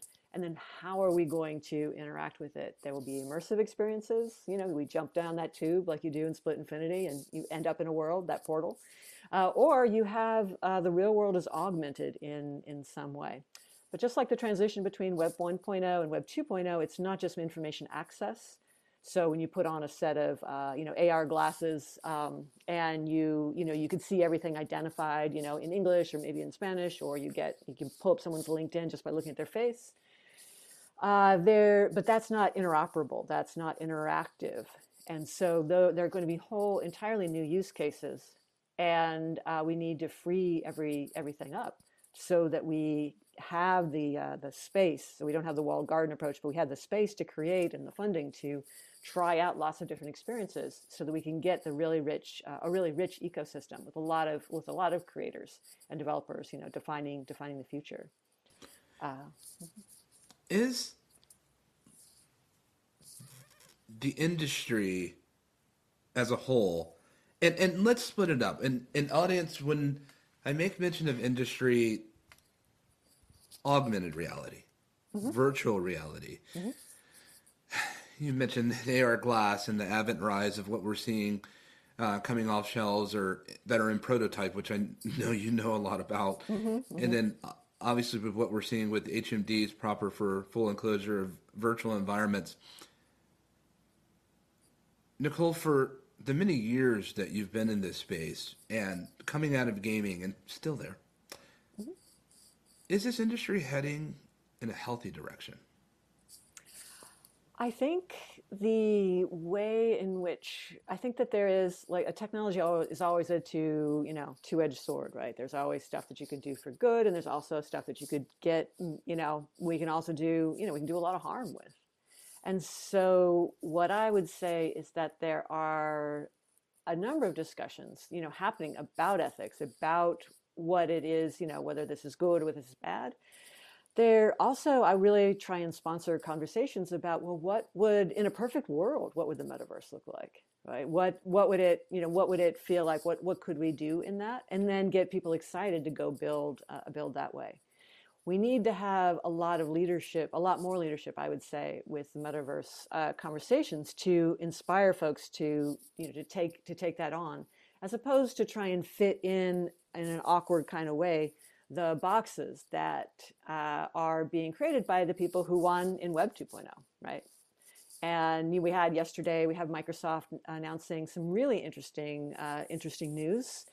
And if you think about what uh, what, what Facebook is doing uh, to you know lay its platform as that reposition its platform as the metaverse, uh, we've got Microsoft also making a play to redefine its view of the metaverse. And what's interesting about Microsoft's view, and Facebook's is interested in as well, is that there are uh, there in a sense it looks like they're taking Microsoft Mesh and they're actually sort of blurring the lines, the distinctions between the different applications.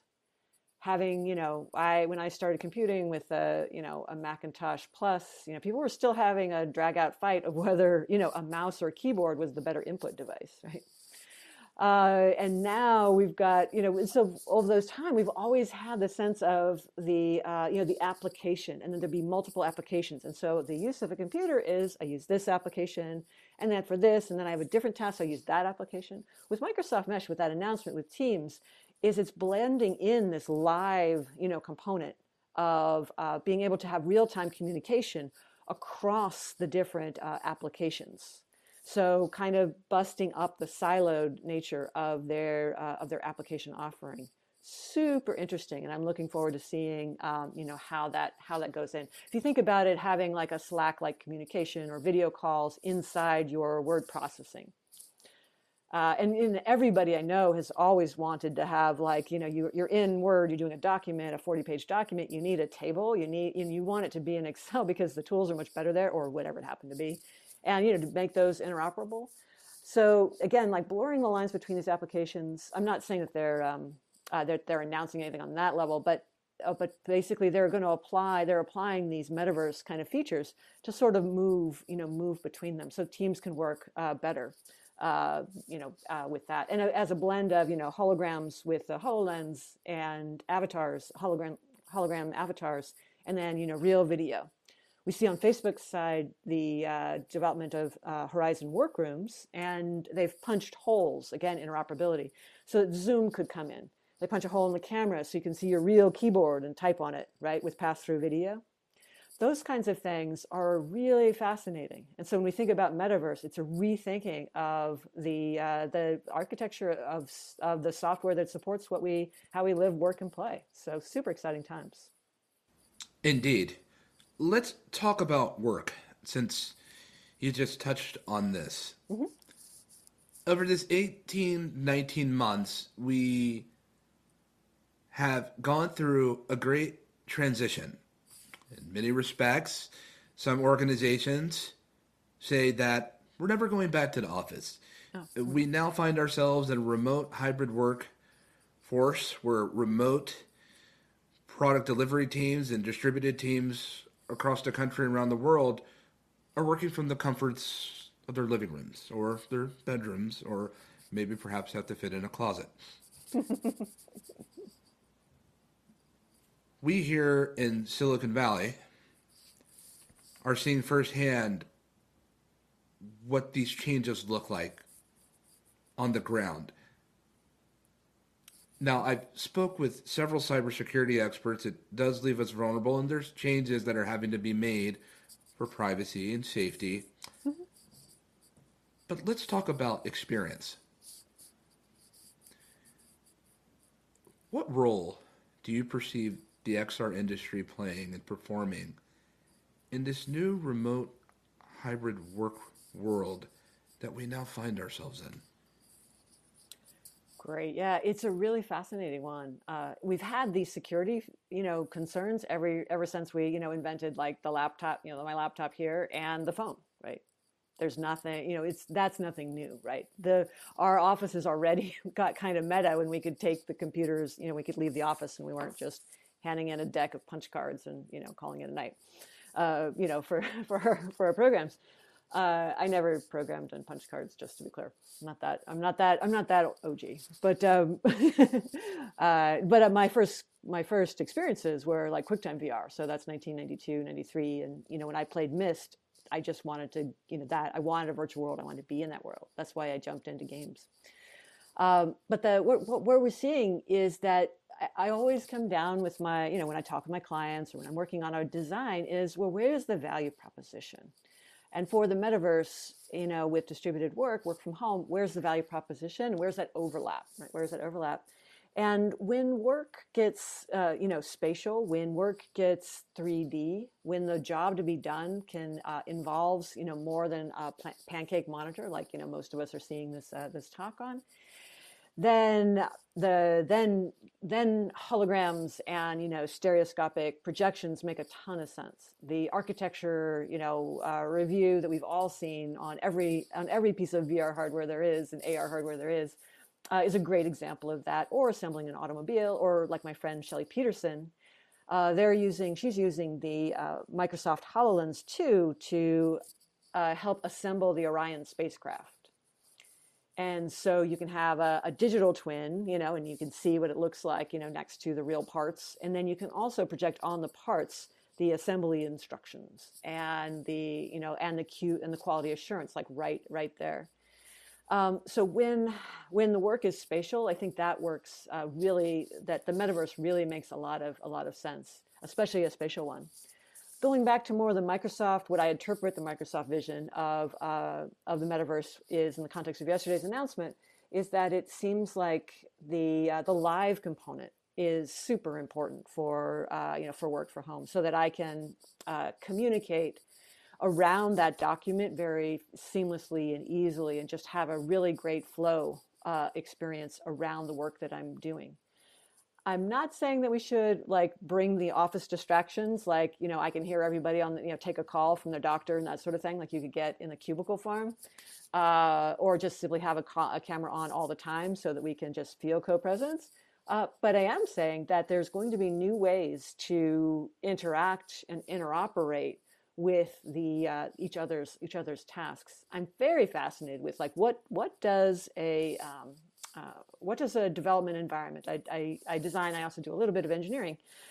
What does that look like if it was social? Like if I bring up Unity or Unreal and it was social, what does that what does that look like? Because I'm so used to like just having it me, and then you can you um, you know you check your work in and you can pull new work down, but you know is there you know are we going to break that boundary is that going to be is that going to be different are we going to be doing you know reviews um, obviously developing 3d content in 3d is ideal and you know can someone can can my rest of my team you know reach a hand into my um, into my world and then make adjustments on the zoom call we could bring up a whiteboard and you know we could you know sketch and stuff on a flat screen you can do that in uh, in uh, facebook's uh, workroom horizon workrooms but uh, you know, if we can do depth when the project involves depth, I think that's really so. If you're doing product design, if you're an ad agency, if you're doing anything in CGI, having that depth parameter or virtual production, all of that can be much more rich if we have these uh, these social features and real live time, you know, immersive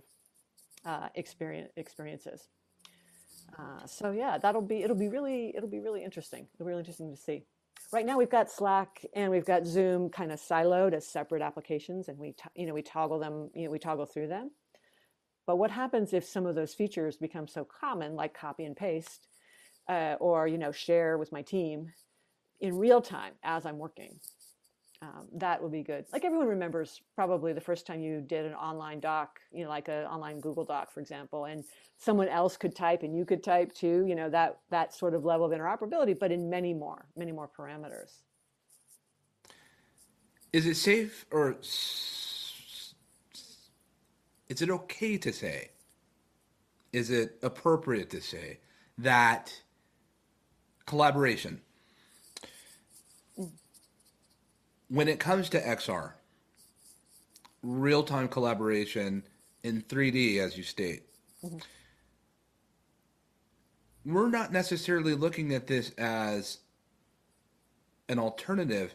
Is it safe to say that collaboration in XR is an update? Does it enhance collaboration as we know it today? Uh, it has the potential to do so. I, I'm, I have a question about whether we will engage with cartoon facing, you know, cartoon, you know, shaped avatars in a real way. Uh, the uh, I do a lot of work in emotion, like I said at the beginning, and there's so much uh, unconscious processing of other people's you know, facial expressions that are required for communication. Uh, they, we've gotten better in many of these metaverse platforms to representing something that looks a lot more believable. Uh, but when we're running a canned animation or a canned AI sort of simulation based on it's based on my mic input and it's you know reading the sentiment in my voice and then animating, puppeting my avatar's face in result of that, I might not you know I might actually be frowning or have a ooh hesitation in my real face and so that and that may or may not be captured on the cartoony version of the avatar.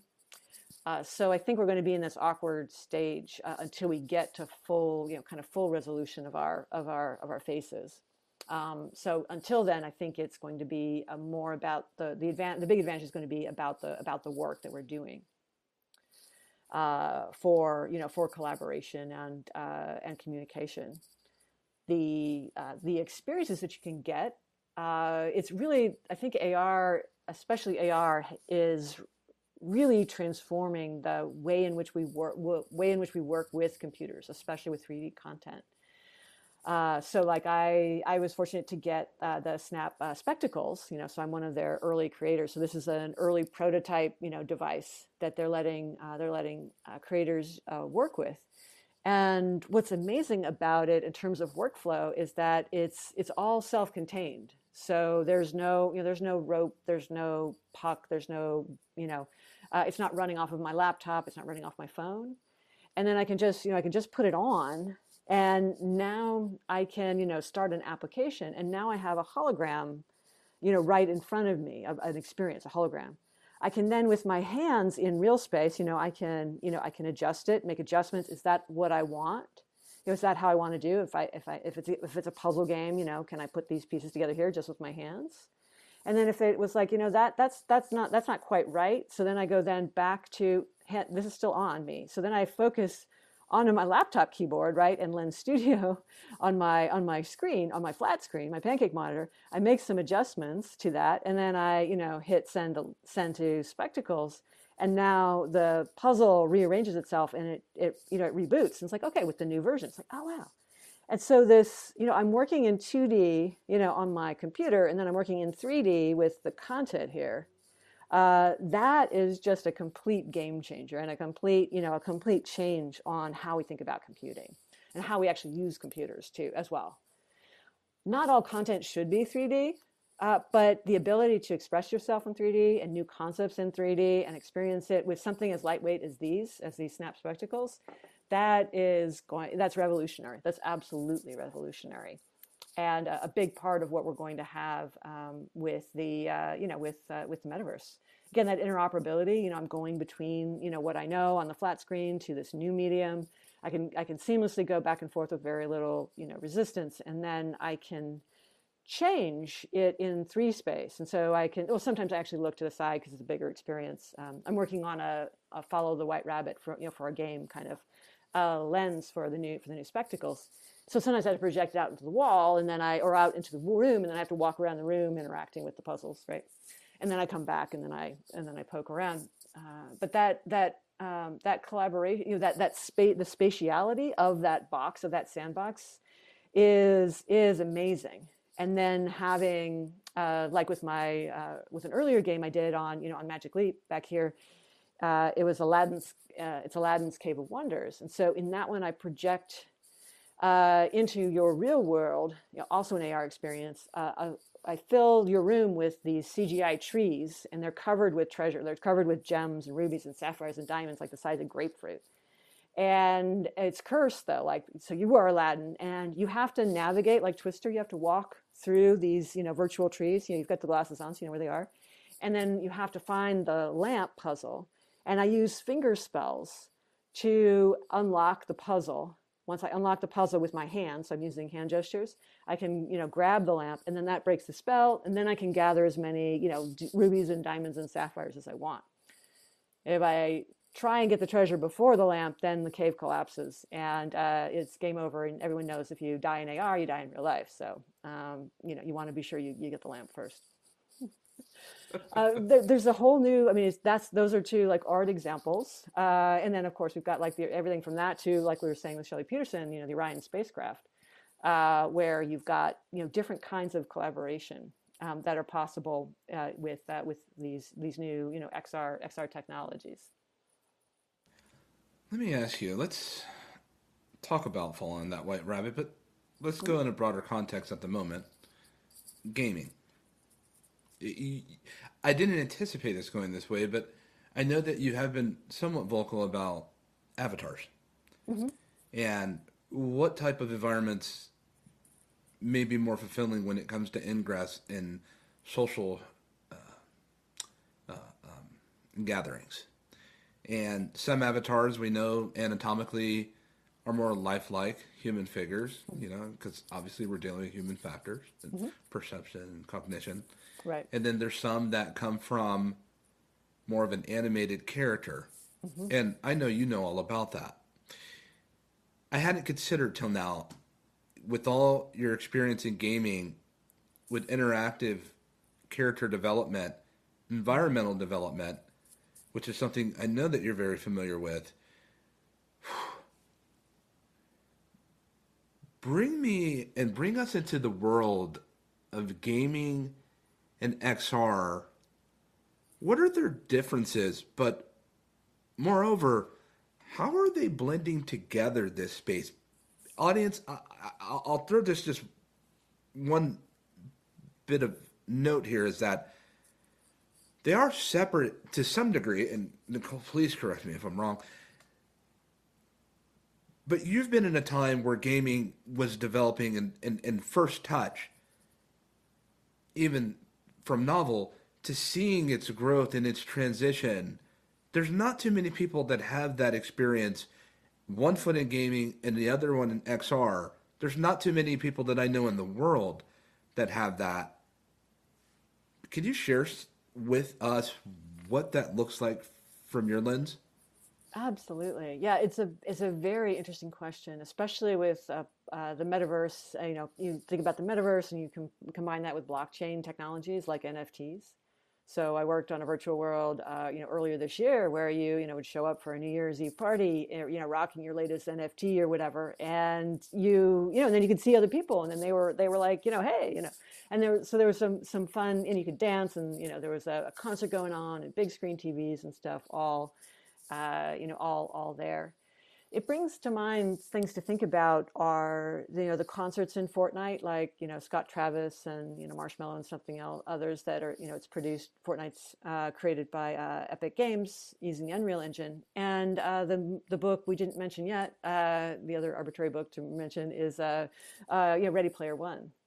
And if you think about if you think about Fortnite, if you think about Roblox, if you think about to a lesser extent Rec, Rec Room, but with Roblox and uh, Fortnite, you've got a lot of character customization. So you could look like anything, right?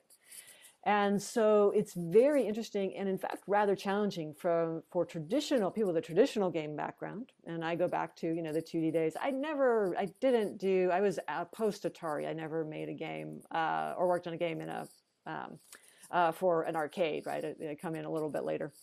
But uh, the, uh, you know, like Asteroids or something like that, Pac-Man. Uh, but game characters, we're used to game designers. We're used to being able to control the world. Like we uh, we set out, you know, here's a game about you know uh, about a Blade Runner, and so we've got this amazing world. This, we know what the characters are. Uh, I worked on the Matrix, so we've got all the great outfits and the cool martial arts, and our our characters. I'm just pushing buttons or keys, and then my character is doing these cool, like you know, really cool moves.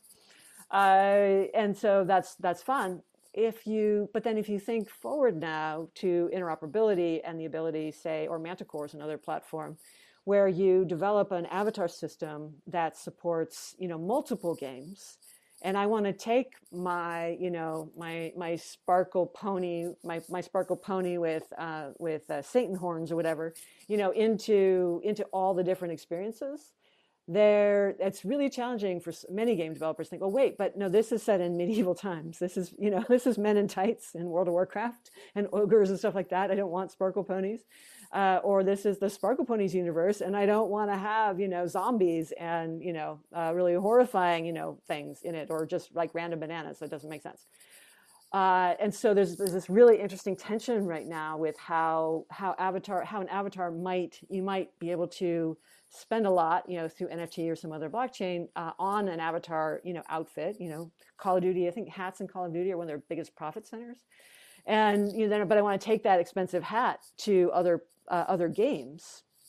And aesthetically and game wise, cosmetics, cosmetic upgrades that you could buy, just like a like a like a leather jacket, uh, that translates a little bit uh, rather easily. But if it's a if it's a if it's a sword or if it's a microphone that has special powers in this in one universe you can't uh, you can't guarantee that it's going to have uh, adding that uh, well adding that uh, functionality in another game could really break off the uh, the game balance right?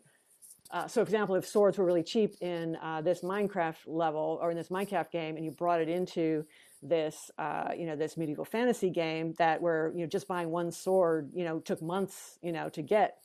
You know you you don't want to have this this flood of cheap swords coming in and break your economy and break the gameplay.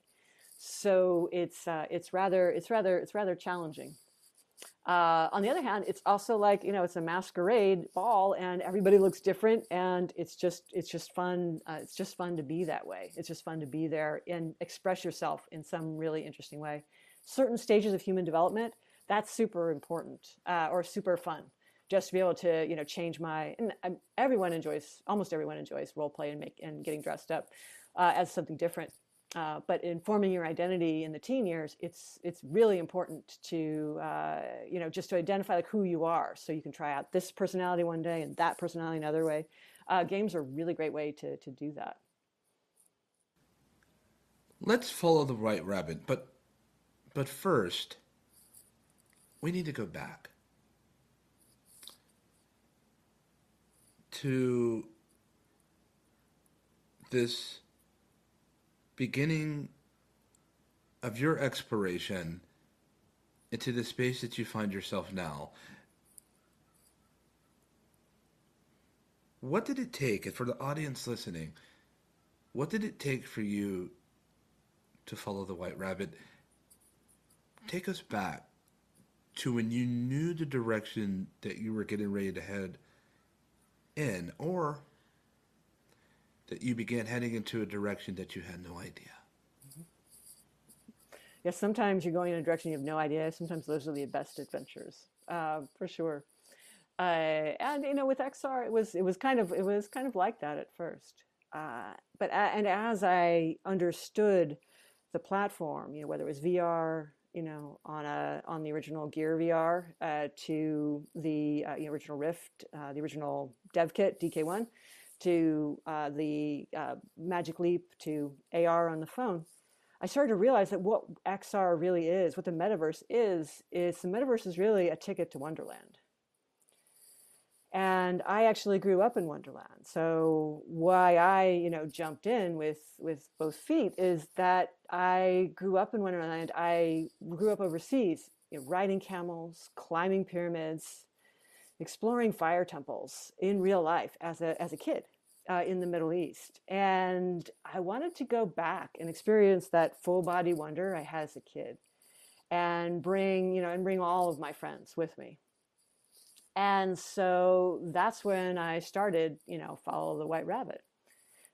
It is a series of uh, essentially it's a, a combination of, you know, machine learning and emotion science and we go through a series of escape rooms around the world to every you know all the different places i visited as a, as a, as a kid and it's a mystery about a uh, follow the white rabbit is a mystery about a magician who is a charlatan has been a charlatan all his life until one day the magic actually works and the rabbit disappears wearing a priceless diamond bracelet. And so now everyone wants to follow the white rabbit and what I did with the with Follow the White Rabbit and these escape rooms is I am you know doubling down on the emotions that work really well and are really unique to you know to uh, to to the metaverse. The, the emotions that really work well in XR that you can't get outside as easily.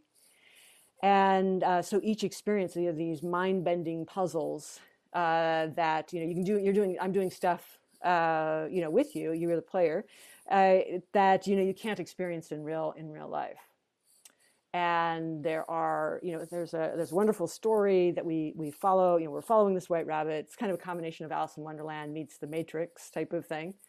Uh, and we start in uh, paris of 1889 it's the eve of the world's fair. It's a cafe above the theater majestique. And the white rabbit the magician and his assistant ada have disappeared with this priceless uh, bracelet and you have to figure out where they went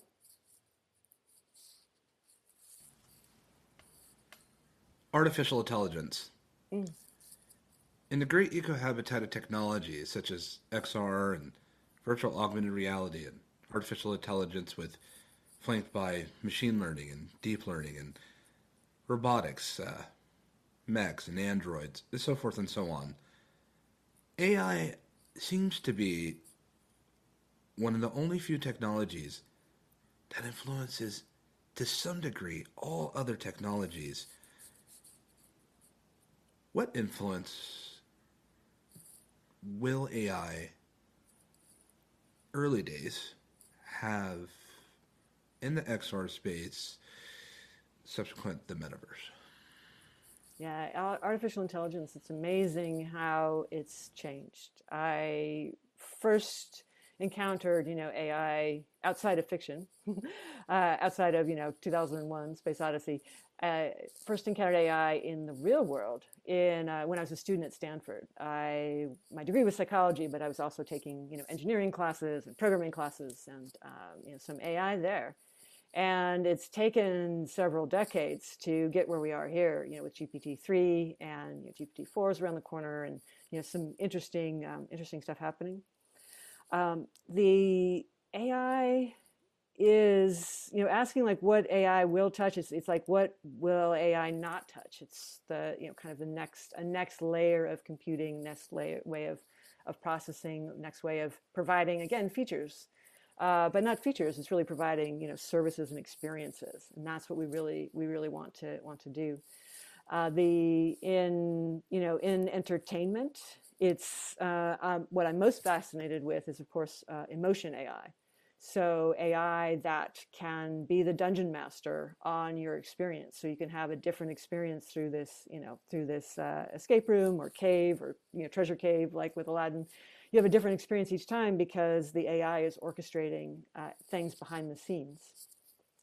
and uh, you can actually have a uh, with the metaverse with with more emotion, emotion emotive uh, you know characters that are non-player characters npcs and then more emotive like real life characters and that the features of the metaverse are also uh, really you know like like velcro kind of you know hook and loop uh, work with our emotional system we didn't get we haven't gotten there with the pan, in the pancake world. Uh, most applications you know whether it's a spreadsheet or uh, you know a photo a photo imaging processing application or video editing uh, you need a different set of emotions from the beginning to the end of a project. And you know at the beginning you need to have uh, oh i got to you know try lots of wild ideas. I need a positive emotional affect. I need to laugh. I need to goof off. I need to fool around you know think outside the box but I'm not going to ship if I only stay there mentally, right? I have to change my emotions and change my focus to then take the best, decide which ones are the best. That's, that creates a different mindset, requires different emotions. And then towards the end, I really have to focus and say, okay, now these have got to be practical. Maybe I get feedback, so I need some social emotions, and then I get the final the final product.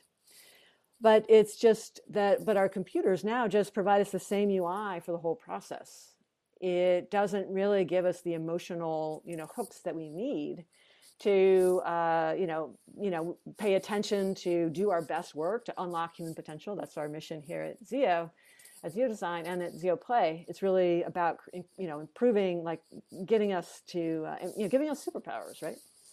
And the only way that we can do that is if the if we actually consider like people's emotions the people that are using the software. What are their emotions and what do they need to do you can only, you know, Pomodoro and GTD and coffee, you know, so much out of a person, you know, to get them to, you know, you know, do better. Uh, we really need to get um, uh, the emotions, uh, the emotions thing. So that's why we're working on emotion AI, you know, at XEO. Outside of that, there is amazing, amazing things that we have to do for the metaverse in order for it to uh, be in the real world, in order for it to jump off of our laptop screens. Uh, it needs to know uh, the difference between a door and a table. It needs to know, uh, you know, where you know the. Um, it needs to know where the exit is. It needs to know where I am in the world. It needs to know the different kinds of services I might need in this location versus you know that location. It needs to know. Uh, it needs to be able to recognize a body and put the right kind of avatar outfits on the body, uh, you know, in the right in the right way. So all of these things, uh, you know, it's it's going to take AI, you know, AI to do, and the um, the neural network kind of training models, uh, the machine learning models, uh, are a lot faster than trying to do an expert system or explicit rule based um, uh, stuff approach. So it's got, um, I guess another way to think of it is that it allows us to you know get a much more organic, organically functioning software with uh, you know uh, behavior, a much more organic behavior, out of something that really still is just zeros and ones, uh, than other types of uh, ways, of, types and ways of programming. Uh, but it's not easy, and we certainly haven't reached its you know potential potential yet. Holograms, should we take them serious? Wow. Well, that's a that's a question. I think that holograms, yeah, absolutely. I've been working with holograms for uh, designing holograms for at least two two and a half years now, almost going on three years. I've been working with a company called Miraisens, which has uh, haptic feedback. It's kind of a wearable, but it's not force feedback. It's actually surface textures. So I've been creating like Princess Leia holograms, and again, like you know, in front of me, might be in full VR, might be in AR and then I can that you can touch. So these holograms that you can actually touch and move around. They're all made out of light. You know, these uh, all almost all um, AR devices are um, additive light, so it looks they glow a little bit. Uh, but that's uh, the the volumetric nature of a hologram means that you can like you know turn it to the side. It looks you know it looks fairly real. Um, I've done some photogrammetry and taken like a, a, 1903 you know stereoscope, the old fashioned you know stereo postcard viewers, and then put that into as a hologram inside uh, a 3D experience. And uh, I think it's uh, you know all of our you know if you think about like what um, like Looking Glass or the LumaPad. I haven't seen the LumaPad yet, and I'm waiting to try the new. You know, next week I'm really eager to try the next uh, Looking Glass. I hope they're on the floor at AWE. Uh, those are like holographic displays, and every if you think about it, it's kind of mind blowing. But every laptop is eventually going to have, just like every every laptop is in color, pretty much.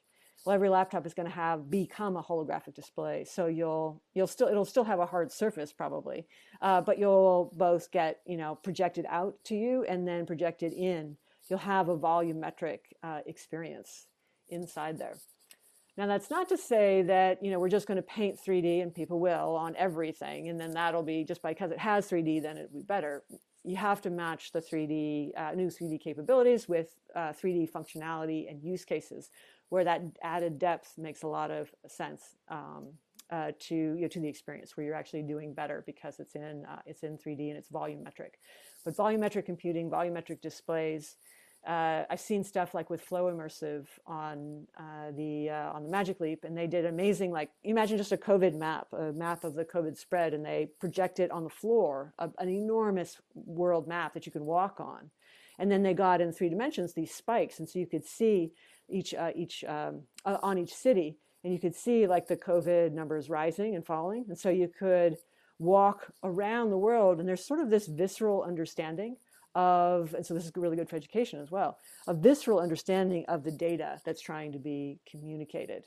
Uh, experts like a chemist, you know, when they talk about um, uh, mo- molecules or putting molecules together, they actually embody it. They they'll put their arms up as if they are the molecule. Uh, doing that in 3D uh, is going to be, you know, again, giving you, you know, even more, even more superpowers. I think. Give us three out of your top 20 XR startups, platforms, corporations that you're most excited about today? Yeah, that's a toughie. That's a toughie um, because I think that uh, well, the two that I'm watching a lot right now are is in the AR is in the AR space uh, with glasses coming. Uh, the you know the form factor of whether it's uh, I did a, a, a game uh, called Unscramble the Oracle on Bose AR. So these are just normal sunglasses like the Facebook stories, no camera, but they had pose. They have a motion sensor. So I did an audio only choose your own adventure. You play walking around the block uh, with Patrick O'Shaughnessy and Michael and um, and David Fox and uh, Michael nice. Yeah, yeah, and so, but I mean, if you just put these on, you know, that is a lot better than a lot easier, socially acceptable than a box on your face. And it's a lot less dangerous because I can still see out. Even you know, the, they can be dangerous if you get like lost in your, you know, lost in your, you're lost on Arrakis and Dune, and then whoops, wait a minute, I'm supposed to be crossing the street. Um, but yeah, that that's a real game changer. So I'm really fascinated with uh, both Spark and uh, now with the new upgrade they're talking. Well, with the new upgrade that they talked about, Facebook talked about Spark, you know, last week, and then the uh, and then Snap Lens Studio, which also just updated the Lens Studio. Uh, a lot because related to your earlier question with machine learning, they're doing so much about the body right now and a lot of it's ad driven and you know on the business side and uh, you know you're getting uh, immersive experiences. So i can try on the hat or the glasses or the outfit or i can play a game with my body uh, sponsored by you know a beauty company or a clothing company something like that or a, a um, sports drink. Uh, but because it's got so much i'm reimagining my body my um, i think that's i'm tracking both of those uh, really really closely and uh, in terms of what's going to come out. Now everybody i think the third one of course would be apple. I really want to whatever whatever glasses or stuff they're going to be putting out i'm buying like on day one. I was i was one of the freaks that you know bought this on day one. I you know was in the line you know around the street and uh, doing interviews though. I was being productive uh, about like what did you think about the iphone? And i was trying to get a motion profile of it. Uh, but those i'm really bullish on the uh, ar pass through uh, you know, kind of lenses that we'll get that you can wear every day. And then I'm also like whatever um, whatever uh, Apple Apple is doing. There's so many other interesting things that are happening though. I think that you know the the larger the larger companies that are trying to divide decide decide the uh, software of the metaverse the value proposition there is going to come from a small company. It's not going to become. It's not going to come from the uh, the big you know you know the big five or the big ten or whatever. Uh, the the arch they uh, will they're um, they will be very good at you know designing the hardware that it'll run on um, because it, that takes you know billions and billions of dollars to to do. Um, but at that size, companies that size, they find, you know, in my experience anyway, it's very hard to, you know, innovate, uh, develop new use cases. Usually buy your innovation, usually acquire. That's why they acquire all of these companies for their patent portfolio, for their users, for their um, uh, for their team, or for the you know experience itself. So I think that the other person, the other uh, group on that spot that I would be tracking is uh, is somebody that you know we haven't heard of yet. Just three more questions for you. I literally, literally am using as much discipline that I can muster because I could burn some midnight oil with you right now. Meta. The new meta. Is the jury still out with you on the the intentions of what they expressed of what they want to contribute to the metaverse? Yeah, I am still fascinated by uh, what we saw last week uh, and the announcements and you know what's going on behind what might be going on behind the scenes. You know, just just reading the tea leaves. But I'm really good at people actually hire me to read tea leaves. So it's like, hmm, why did they say that and that and that? Uh, so very, very, very fascinating. Uh, the the choice, just to start from the top, the choice of terms. So it's meta, it's meta platforms, by the way, and the and the stock ticker is MVRS, right? Metaverse, right? And interesting, you know, interesting choice. So it's a linguistic thing of trying to own the one of the central pins of the communication that we all do and uh, then they're going to do meta oculus meta this meta that it actually pairs well with many other words um, but there are all of these companies that have meta in their in their name already right you know there's meta materials that already has the tra- registered trademark on their thing uh, and it's it's really it's really quite fascinating to see it'll be see interesting to see how it moves out and then you compare that with the uh, Google rebrand when they, it wasn't a rebrand as much, but they made a meta company Alphabet. But in practice, nobody uses Alphabet. We all call it Google. We know it's Alphabet, really, but we just all call it Google. Uh, and so it's going to be really interesting to see uh, if the if they are able to, uh, if that's their goal, if that's Facebook's goal to you know switch from Facebook to Meta, or if it's going to just remain Facebook because that's what we we all we all know. And uh, so I think that's I think that's quite fascinating they did an amazing job of uh, an amazing video of like what it you know what it could feel like uh, in the metaverse in their view of the metaverse you know for the keynote. The keynote was a representation of you know the metaverse in a way. You know people were it was all spatial you know no powerpoint no stage you know no artificial stuff. It was just everybody in different environments and people would come and go mostly as real people right? But you know you could imagine that being an avatar. And then they would launch different you know different experiences you know from from inside you know wherever. So it was a good it was a good you know walk uh, walk the talk uh, in a sense and then but then in terms of the talk what really got announced i mean what are they really shipping uh, and what does that look like so the call to action for that event was and the, the year before the call to action was you know buy an oculus too uh, the call to action here was we're changing the name of the company. And so, and that's a good that's a good marketing move, right? Because all the energy and excitement goes to that. Uh, but I, you know, then you have to realize, think about it. Is this going to, how does this affect the industry at large? Is this going to be like the enormous uh, investment that went into Magic Leap and that valuation, just sort of, you know, sucking all of the money uh, available to AR content creators, you know, away, right? It just all went to Magic Leap. Not all of it, but a lot of it went to Magic Leap. Uh, you know, is it going to, you know, how is that going to, uh, you know, uh, do it affect the larger ecosystem? They've made some really interesting, really, really smart moves. They've acquired a number of companies over the years. They've acquired uh, some of the top performers from the indie studio. So they acquired, I believe they acquired Population One, they acquired Beat Saber, and now they acquired Supernatural. And uh, Google had acquired Tiltbrush, but then they've open sourced that. Uh, so these, so that's an interesting, interesting move. So now they have um, not just 30%, you know, going in, but the full value of that, um, you know, of that coming in as revenue, um, which is which is great. And the jury's still out on Horizon. Uh, the you know Horizon, you have you have Horizon Worlds, you have Horizon uh, Workplaces, and then you have Horizon Home. And Horizon Home, they said, oh, it's written in C which is interesting. These other layers are written in Unity. And so with that, it's kind of interesting. There's an opportunity for more performance, obviously, possibly. And then what is that going to look like, the Horizon Home experience? Um, and so that, um, you know, that, that could be, uh, that could be really interesting. And again, you know, it's invite everybody over and have these social experience. So it's going to, it's quite possibly going to feel a lot more like, um, like a metaverse where it's, where it's live, it's social, you know, and it's, and it's 3D. So uh, those were kind of my my top my top takeaways, and we'll we'll we will see we will see how it how it goes.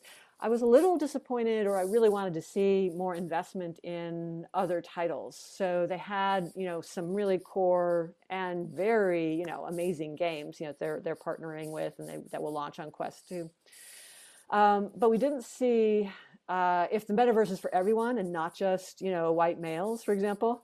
Uh, then they didn't announce, you know, um, you know, even something that's, you know, kind of at least cast-wise diverse as Overwatch. I don't think, um, you know, or puzzle games, or story games, or you know, Animal Crossing style games. Other other things weren't key. You had to go to like, well, there was a chessboard behind Zuck for one segment, and then he did a a surfing game illustrated, you know, in another segment. Um, but neither of those were actual game games. I mean, they weren't actually being produced. You couldn't buy them on the Oculus Store. They're not. There's no team attached to them. Those were just kind of illustrations. So I thought that that was sad. Actually, I thought that was like that was disappointing uh, because the metaverse is for everyone. It needs to be open. It needs to be inclusive. And if we only have, uh, if we only import the best-selling games of the prior plan- pancake experiences, in, we're losing out on a lot of potential. Uh, you can't just see gameplay through that, you know, controller and flat screen, you know, kind of thing. And if I can go on for one more thing, which was really important, is that he did say that they are that uh, you know that Facebook is supporting the uh, open metaverse, the open. He wants it to be open, but then jumped right into uh, supporting WebXR, which is amazing, and bringing in all the 2D apps and stuff like that is amazing. But I want to be sure that we're talking about an open, you know, an open WebXR, I mean, an open experience, an open metaverse for other things that aren't 2D web apps, right? Uh, other kinds of other kinds of things because we need that, you know, interoperability. And my concern with that is that if you're getting like if you watch Carmack's talk, uh, we're going to get this flood of uh, you know new 2D content coming into a 3D world and that's going to be fun. You know, that's like, I mean, you're going to get the unit count in a sense. You're going to get the number of titles. The titles will go up. But then they're going to be, you know, are they going to be even redesigned for, you know, 3D? Or they're they just going to be flat? Um, and, you know, right now it seems like they're going to be ports, and so they'll be flat.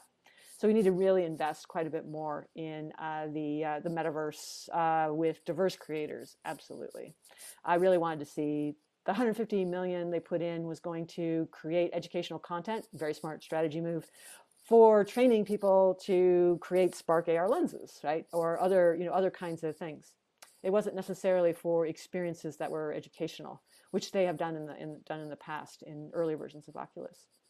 Um, so yeah i have a lot to say about meta. Oh, the meta conference last week so but that's that's what i actually and one more thing. It's called connect. And the other thing I was disappointed with, it's all, and we're all like really, it's all really challenging with all of us. I mean, I'm excited for AWE next week because it'll be in person, but uh, there wasn't the ability to connect. And that was true last year as well. It's like, so I'm used to going to, you know, the Chinese theater in Hollywood or whatever, and like, you know, eating chocolate covered bacon as a, you know, snacking on chocolate covered bacon, and then meeting my team, right? You know, and then like meeting new people for my team, right? Uh, we there wasn't a, there wasn't a social space at all. Uh, you could just chat on some of the you know alongside some of the videos, and most of the videos were pre-recorded, and so it wasn't even live. You know, there wasn't like okay, we're going to all move to this talk and this talk and this talk, so we could collect and you know exchange business cards or talk about stuff. Uh, they didn't uh, they didn't support that. So there were lots of back channels, you know, on on on Reddit, on Twitter, and you know that kind of thing, but and on Discord.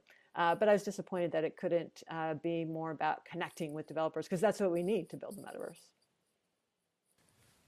My final two questions for you. One, how do people get a hold of you and for what? Two, what's the most important thing that we should know about you and work? I'll take the second question first. Uh, the most important thing is that, you know, I am all about unlocking human potential through play. So I am all about taking emerging technologies and creating experiences for people that they, you know, that they that they love, that they, you know, use again and again, they share with their friends. So it is a very human centric, uh, uh, you know, things things that I do. And it's also strategic, though, and it is always got the business goals in mind. And I'm a business owner myself, so I understand a lot of the, you know, the mechanics. And I've got, you know, my eye on crypto. I've got my eye on like how all the just the business disruptor stuff. So that's that's the kind of important. I really want to see technology unlock unlock human potential. And then you can uh, reach out to me on uh, you can reach out to me you know just with my name on most platforms. So you can reach out to me on linkedin that way. Uh, i'm also uh, nicole lazzaro on twitter. Uh, the uh, our website is XEODesign that's xeo design.com and you can find out more about follow the white rabbit at play playwhiterabbit.com and play white rabbit twitter and playback white rabbit facebook i'm on instagram i think is nicole dot Lazzaro, uh, and uh, then uh, uh, and then on Snap, I think it's Nicole underscore Lazzaro. To our audience, you just heard from Nicole Lazzaro. Nicole, thank you for joining us. For me, Nicole is undoubtedly one of the most brilliant minds I have ever known in this XR industry. I've had the pleasure of meeting many people that contribute many things. Rare few have ever garnered my attention to where I definitely take notes and have learned not only today, but in previous years. Thankful to know her and to be of her acquaintance.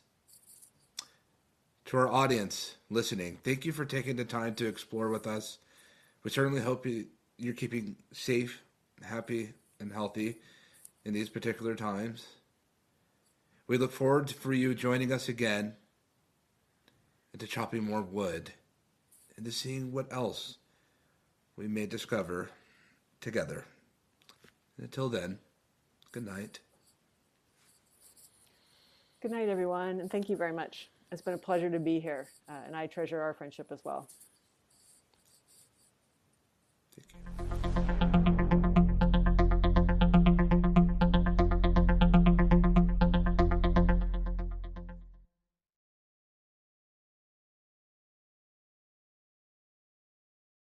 If you enjoyed this episode, please leave us a review on iTunes.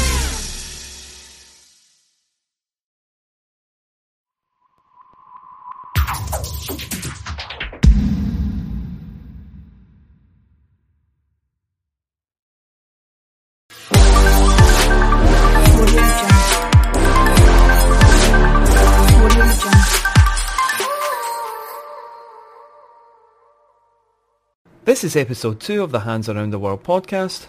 This week your hosts Cal and Dog discuss PlayStation Spartacus, Warzone's new map, Ubisoft Quartz, Grand Theft Auto Definitive Edition, Battlefield 2042, and Ludwig leaving Twitch.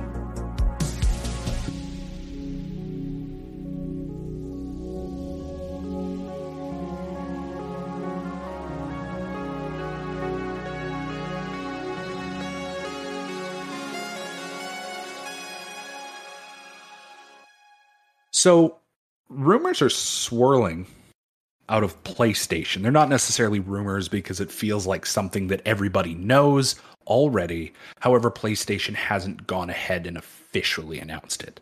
PlayStation is working on something that they call Spartacus, um, which in short is basically like PlayStation's version of Game Pass. The very, very short notes on it is that it's rumored to be releasing spring 2022. Took me a second to stumble over that for some reason.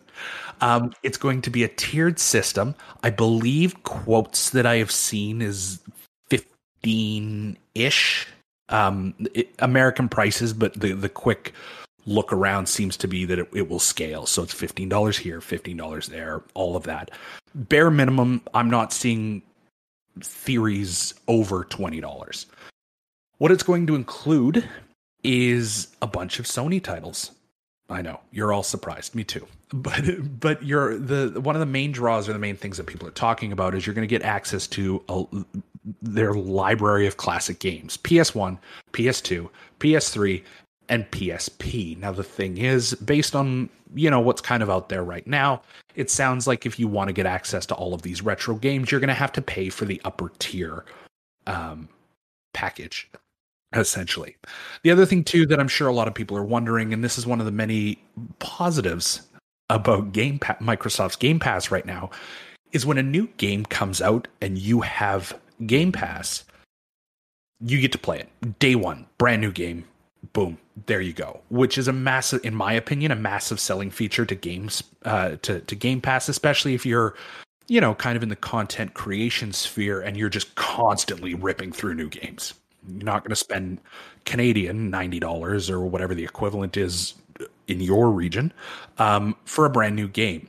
Now the thing is, Sony's does not include that. Um, Jason Schreier, pretty big name in the whole gaming sphere, um, has said that you we we shouldn't be expecting Sony to include its big new games day one like Game Pass. However, um, it's definitely going to have a stronger offering than their current PlayStation Now um, marketplace, I guess you could say.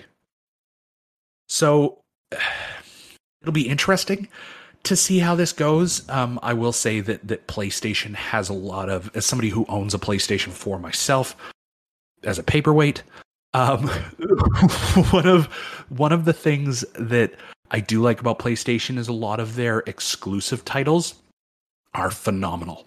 God of War was really really good. Um, uh, you know, Horizon Zero Dawn for for a for a period there while it was exclusive was really really good. So so PlayStation does have really really good exclusives, but if I can't play them brand new, then really I feel like the only thing that makes me go I'm going to sign up to PlayStation as if I'm a big retro gamer and I want to play all the old PlayStation titles.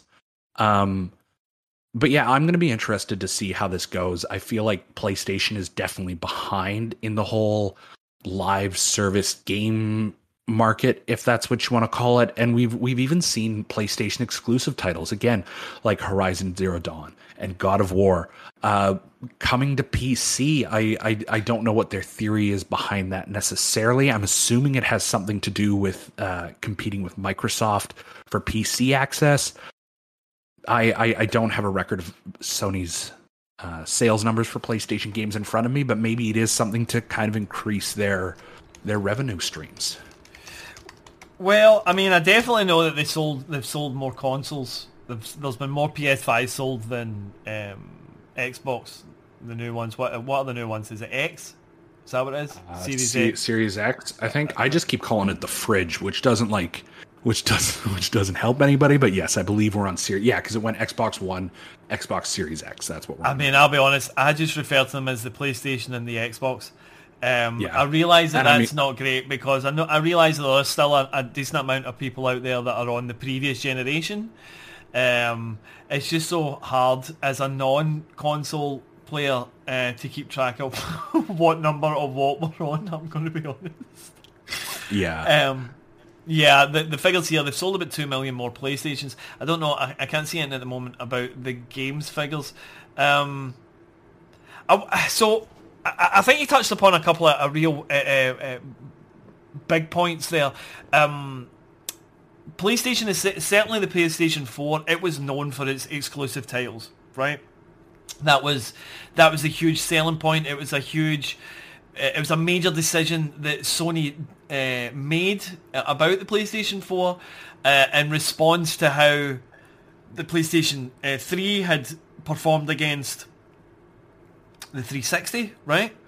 Um, and I, uh, and it was a great move, right? It was a great move. It, it kind of put it put the ball back in in uh, Sony's court. They took a bigger chunk of the market, and that seems to have carried over, at least in uh, console sales wise, uh, into this generation as well.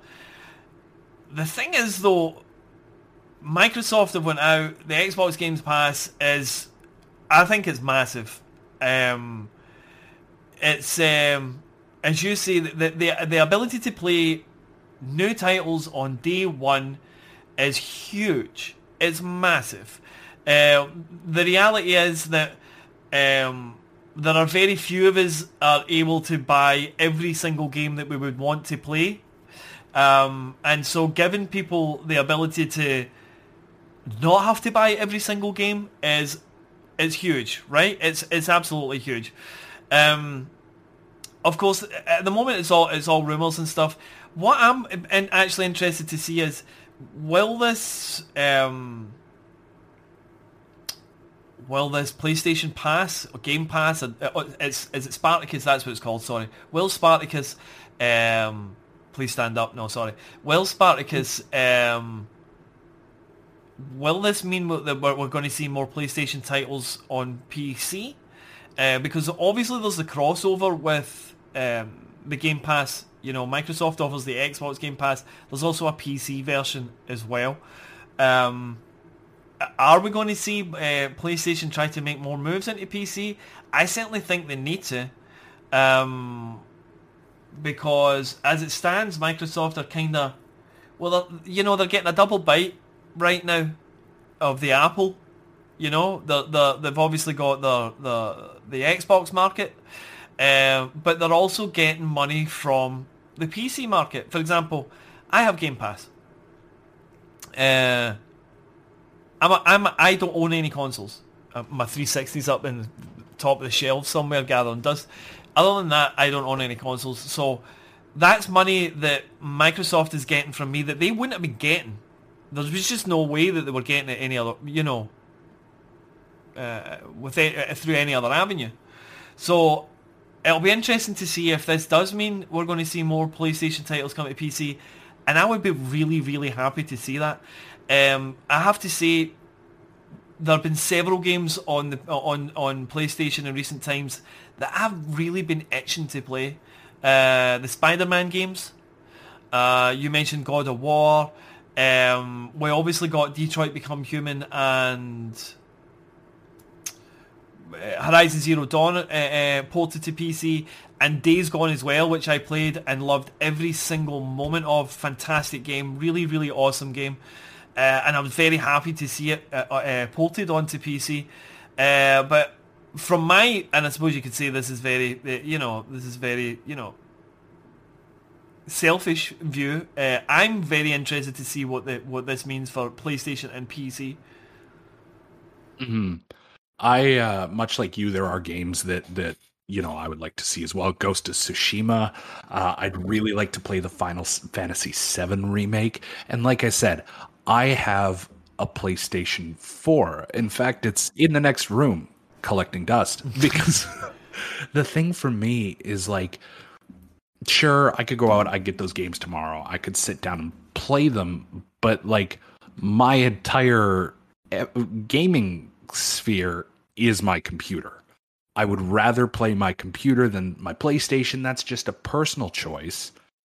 And so if I if I can get some of these games from PlayStation on computer, you can bet that I'm going to buy them. For I have God of War on my PlayStation. Still haven't beat it, but you can bet that as soon as it comes to Steam, I'm going to buy a copy of it so I don't have to fire up my PlayStation. Yeah, yeah. Um, but yeah, I'm going to be interested to see what the what the PlayStation PC relationship is going to be like going forward. Yeah, it's very exciting, and I mean, if, obviously as well, uh, like if you're a, if you're a PlayStation owner this is fantastic news as well for you. Um, reg- regardless if you're a, a, a, retro gamer or not, the access to the, all those old titles, there are a huge amount of titles uh, on all the previous uh, PlayStation platforms, um, or consoles, I should say. Um, so, you know, even if you're not a huge retro gamer, there are plenty of titles there that are well worth playing, you know? Uh, and get, and getting access to them uh, for free is fantastic. You know, um, you know we always we're all gamers. We've all been there.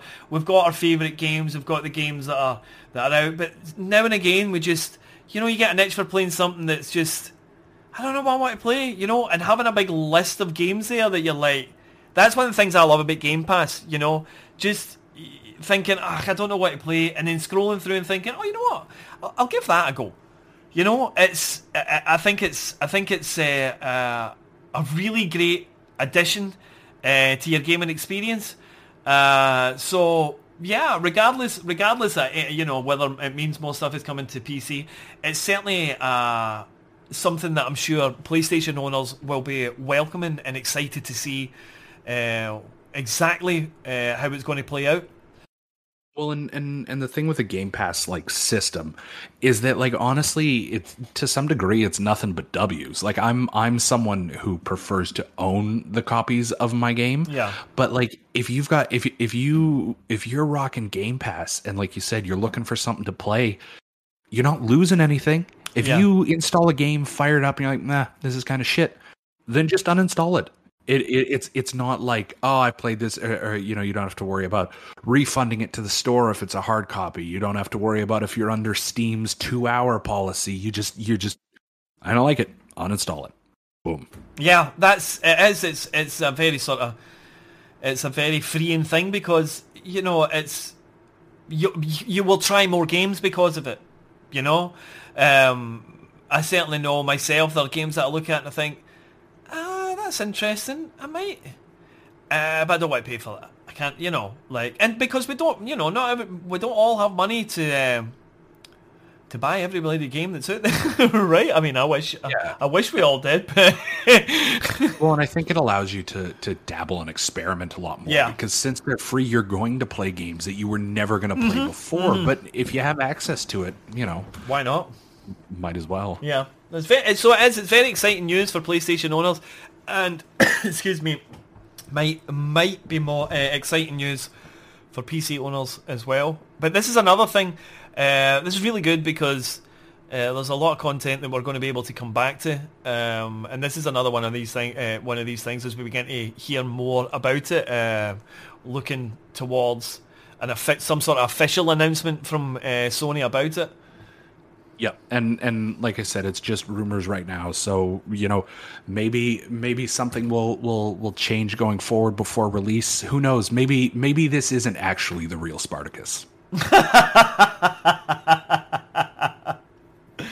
Uh, uh, like, wa- was how long have you been wa- waiting to what, what that in? Like the whole segment, or just from when I said, "Well, the, you know, stand up"? Uh, Like, the the minute you said please stand up, I had that joke ready to go. But like there was there there was there was no way I was transitioning into that in a smooth thing. So I, I held on to it for a little bit. I appreciate it. I mean, I don't, you know, I hope the listeners uh, do it as well. Uh, but yeah, For those who don't know, there was a movie called No. Oh no. Oh no. Yeah, well, you know, these things are um it's good to talk about it's good to talk about positive things, you know? And this is certainly something that is uh, looks to be positive. Um uh, uh, at the moment, there's a lot of um, uh, there's a lot of things we can focus on that aren't so positive in gaming, uh, right across the scale. So it's great to see positive things uh, like this proposed um, Project Spartacus, you know, PlayStation Game Pass, you know, whatever you want to call it. So yeah, I'm excited to see this. I'm excited to see what it brings. And hey, like anything, you know, anything, any competition between these two um, that forces them to up their game and to do more things for the consumer, that's a good thing, right? That's a good thing for us. You know, um, for all of us as as as game consumers. So uh, more, please. Good news, Warzone fans. Verdansk is dead. Well, it'll be shortly dead. Um, at least that's what that's what I'm seeing in the social media spheres. Uh, for those of you who are unaware, Warzone, I believe, I think off the top of my head, it's the ninth, is releasing a Pacific map, which will finally take us away from the map that we've known for how many years now? Like About a- two. like two years? A little over two, maybe. Yeah.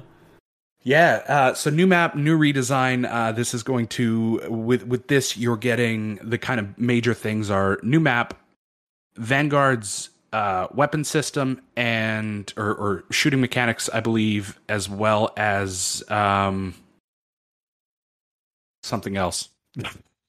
that is that is that is that is now faded to memory. But, uh, uh, faded from memory. So The- you- that's it. That was the one that I missed. The anti the anti cheat. Sorry, I keep forgetting that as as much as they hype up the anti cheat, it's already ineffective, and so it just kind of slipped my mind. Uh, but yeah, the the big news here is is things are changing for Warzone, and eh, eh, that's it's about what you're getting out of me. Full disclosure, in my case, though, I again I am a little biased to this. I'm not a Warzone fan.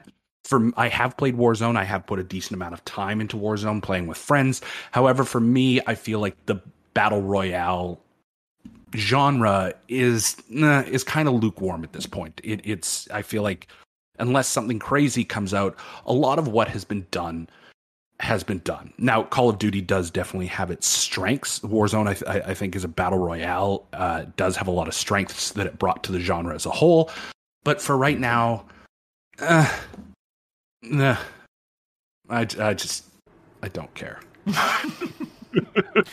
I mean, that's fair. Uh, I think COD is very much uh, it's a Marmite, uh, if you will, game. You know, you either you either like COD or you don't like it at all.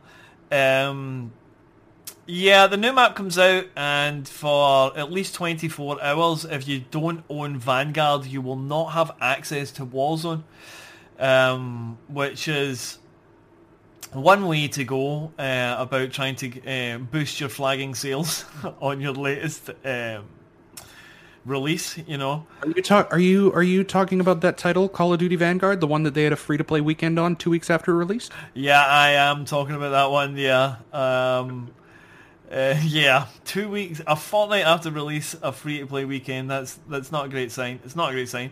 Um, Fortnite. I thought we were talking about Vanguard. Sorry. Anyway, back to what we were talking about.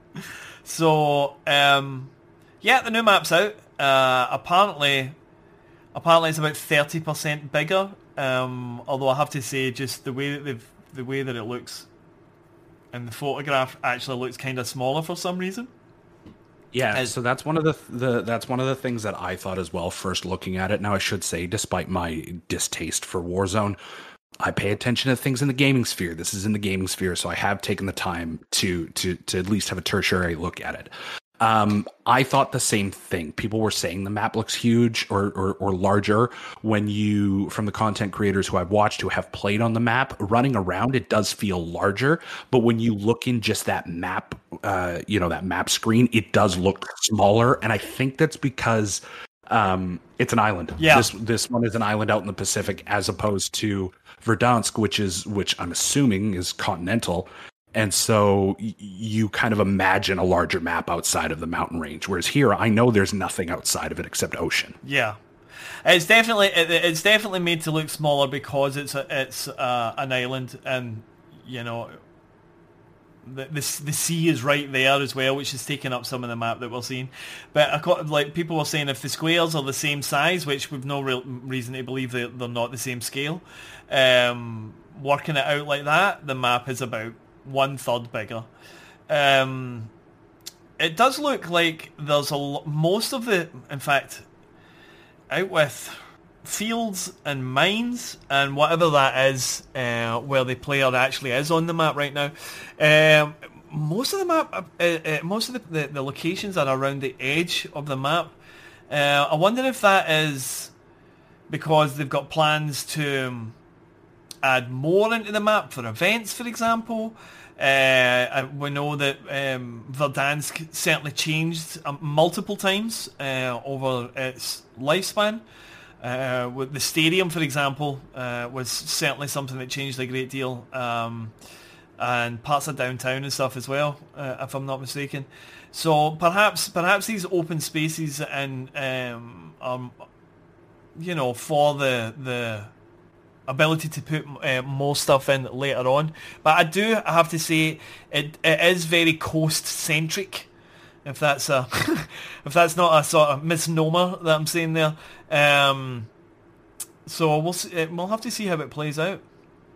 Yeah, I I saw I, I like I said I watched a little bit of gameplay of it. Um, they have planes on it now instead of helicopters, which I which I think is interesting.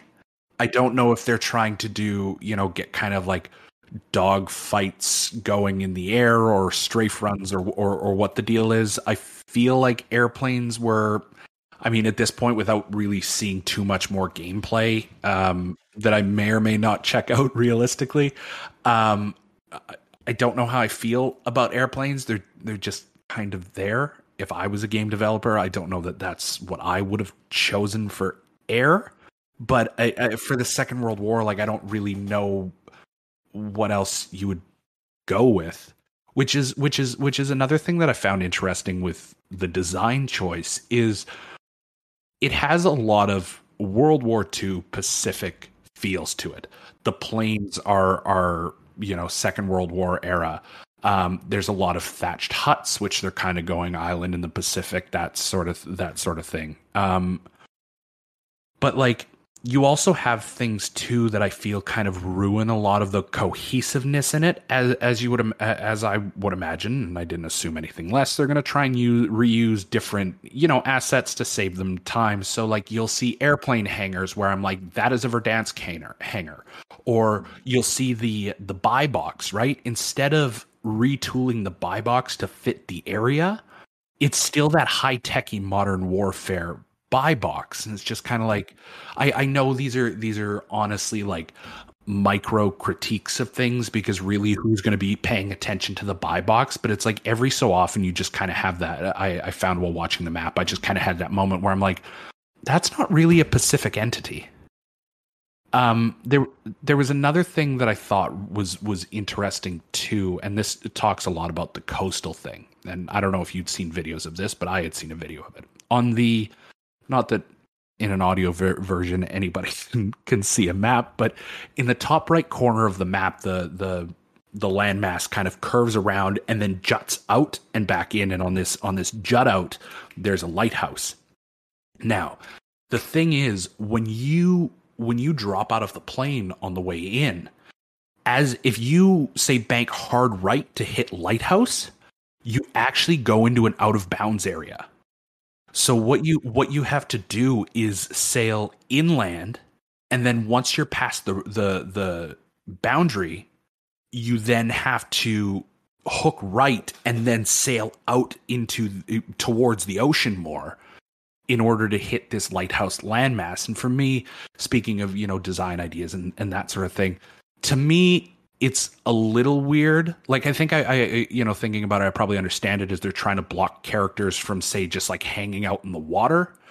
Um, but at the same time, like the the little three feet of of water's edge that you're going to get to just include it all in one big map, I don't necessarily think is game breaking. But I, I just thought it was weird and and kind of interrupted the flow of the drop to have to go inland and bank right and then go out again in order to hit something that you could just drop out of your plane and go right. Well, getting back on to get back to what you were saying about uh, planes, um, I think it's a weird choice. I'm just trying to think at how it plays out. You know, I've played a fair amount of Warzone. Um, I was actually playing it last night with Matt, and um, helicopters you know, they're used for getting on top of buildings and stuff like that, you know, where you can land them, you know, and take off again. And I'm just thinking to myself, you know, planes need a something to a stretch to land on, you know. Um, it's it is going to completely change the way air uh, gameplay works. I feel, um, which I, I don't know. That might be a positive thing, and there might be a lot of people are saying, I, I can't wait for that." You know, there might be a lot of people that are not fans of helicopters, which is absolutely valid. But I don't know. It seems just like a, a strange choice, you know, um, to actually have them in. Um, I would have been, in all honesty, I would have been tempted to go for some sort of gyrocopter. You know, um, mm. I know that it's not really entirely um period period, you know, but at the same time, uh, it just feels like a real strange. You know, the reality is a plane does not uh, fly, and you cannot do the same things with a plane that you can do with a helicopter, and vice versa. You know, um, so it's an it's it's an interesting and weird change to me. Uh, but we'll see. We'll see how it goes. Uh, there's, you know, this is before the map launches, so um, we'll see how smoothly that goes. I'm sure again we'll be coming. This is another topic we'll definitely be coming back to.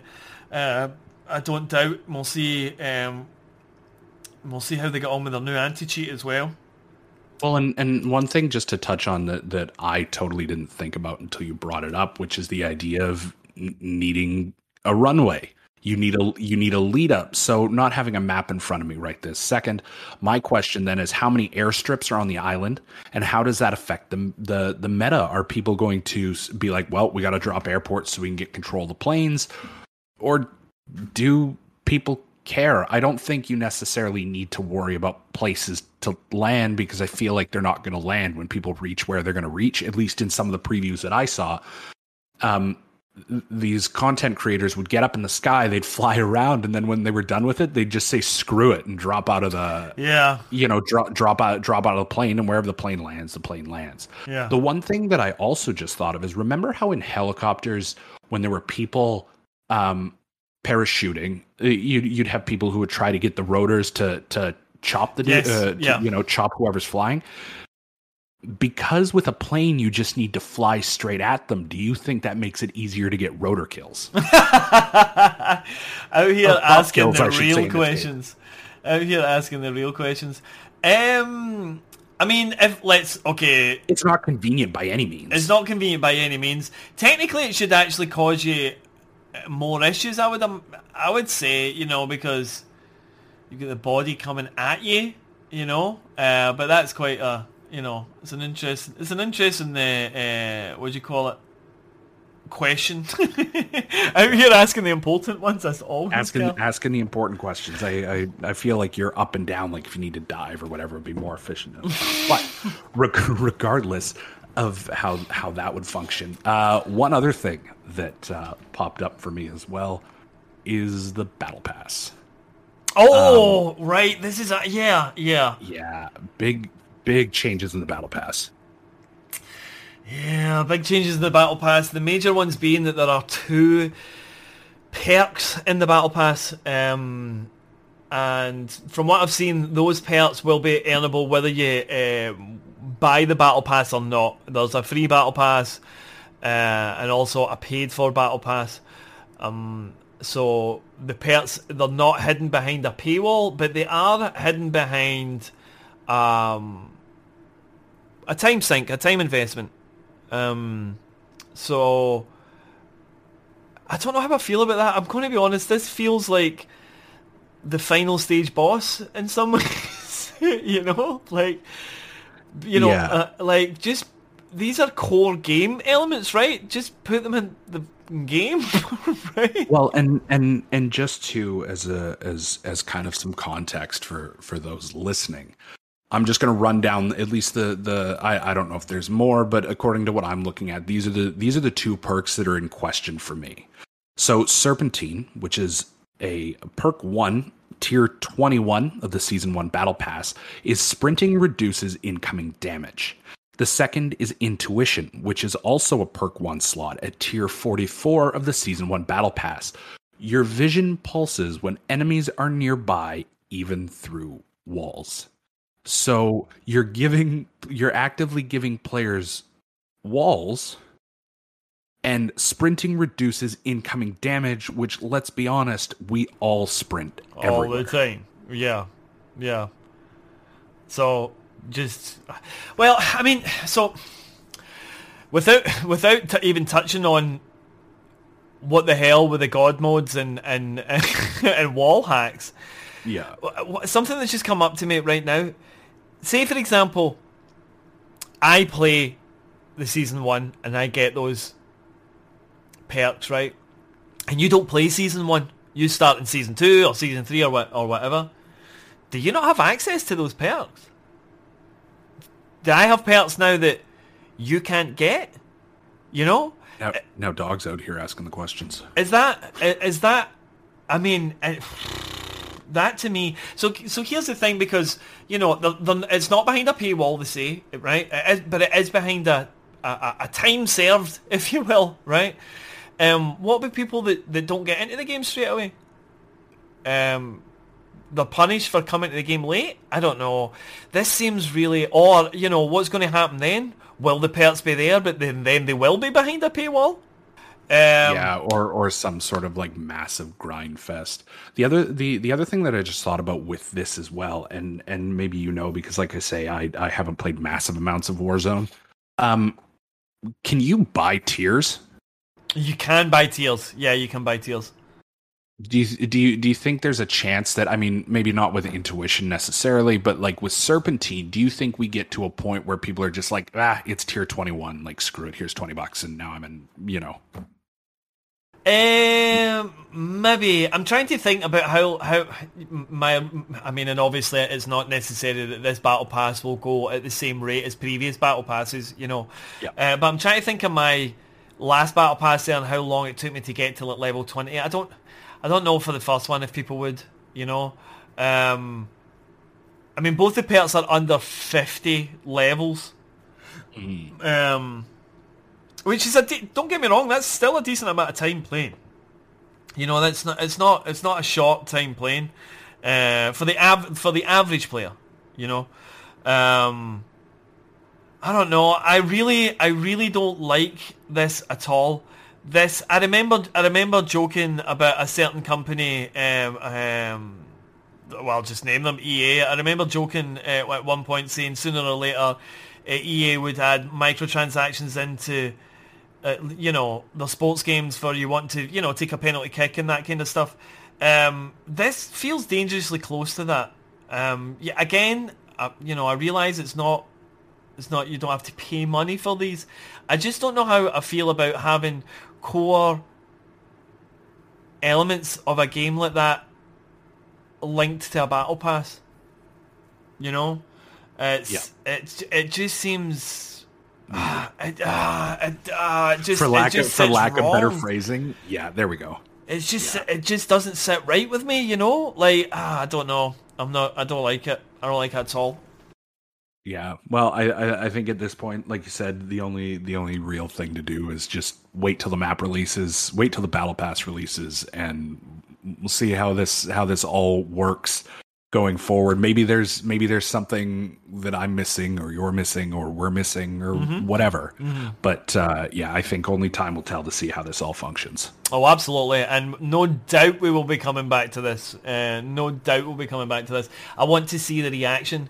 Uh, oh, there's already been from some from some pro players and stuff and content creators. There's already been a oh, not sure about that.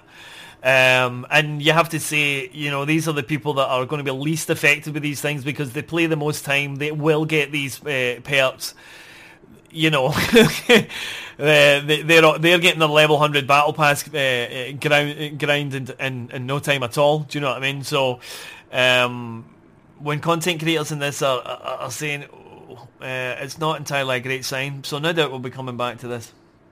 You know what? On on second thought, just before just just just while I think about it, maybe I actually like the idea of serpentine because because now going forward, I have something to blame my piss poor aim on because now I'm not missing. I'm not missing the target. Serpentine is just negating all the damage I'm trying to do. So, are you telling me that Serpentine might actually get you playing Warzone? No, no, not a chance. Sorry, I, I, don't, I don't know. I don't know why I just lied to everybody. I thought we had him. I thought we had him there. you tried. You tried. So I don't know if you heard, uh, Ubisoft have announced uh, they're going to have NFT cosmetics in their games. Love it. Love to love to see it. Yeah, it's. Um, I just seen it earlier on. I thought we, we have to we have to at least uh, touch on this a little bit. Um, uh, so it's getting released in Ghost Recon Breakpoint. Um, if you play 600 hours of Ghost uh, Recon Breakpoint, you can claim a helmet that you can sell basically for crypto. Uh, it's a blockchain-powered NFT cosmetic system uh, called Digits.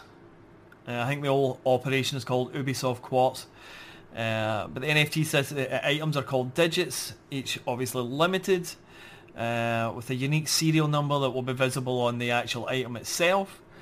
Uh, and uh, users, the owners, digits of the, the owner of the digits metadata, i.e. your Ubisoft Connect name, will be put in the metadata, and every time it's sold, each owner's username will be added onto it, meaning that the creates a history of the ownership of the NFT. Uh, at first glance, and I think this is all we can really do at the moment because it's very, very limited what they've put out, and it's very hard to actually get onto their website. Um, their website, for some reason, will not allow me on. Apparently, I'm not in the right region for it, so maybe the UK government is uh, not allowing this this stuff.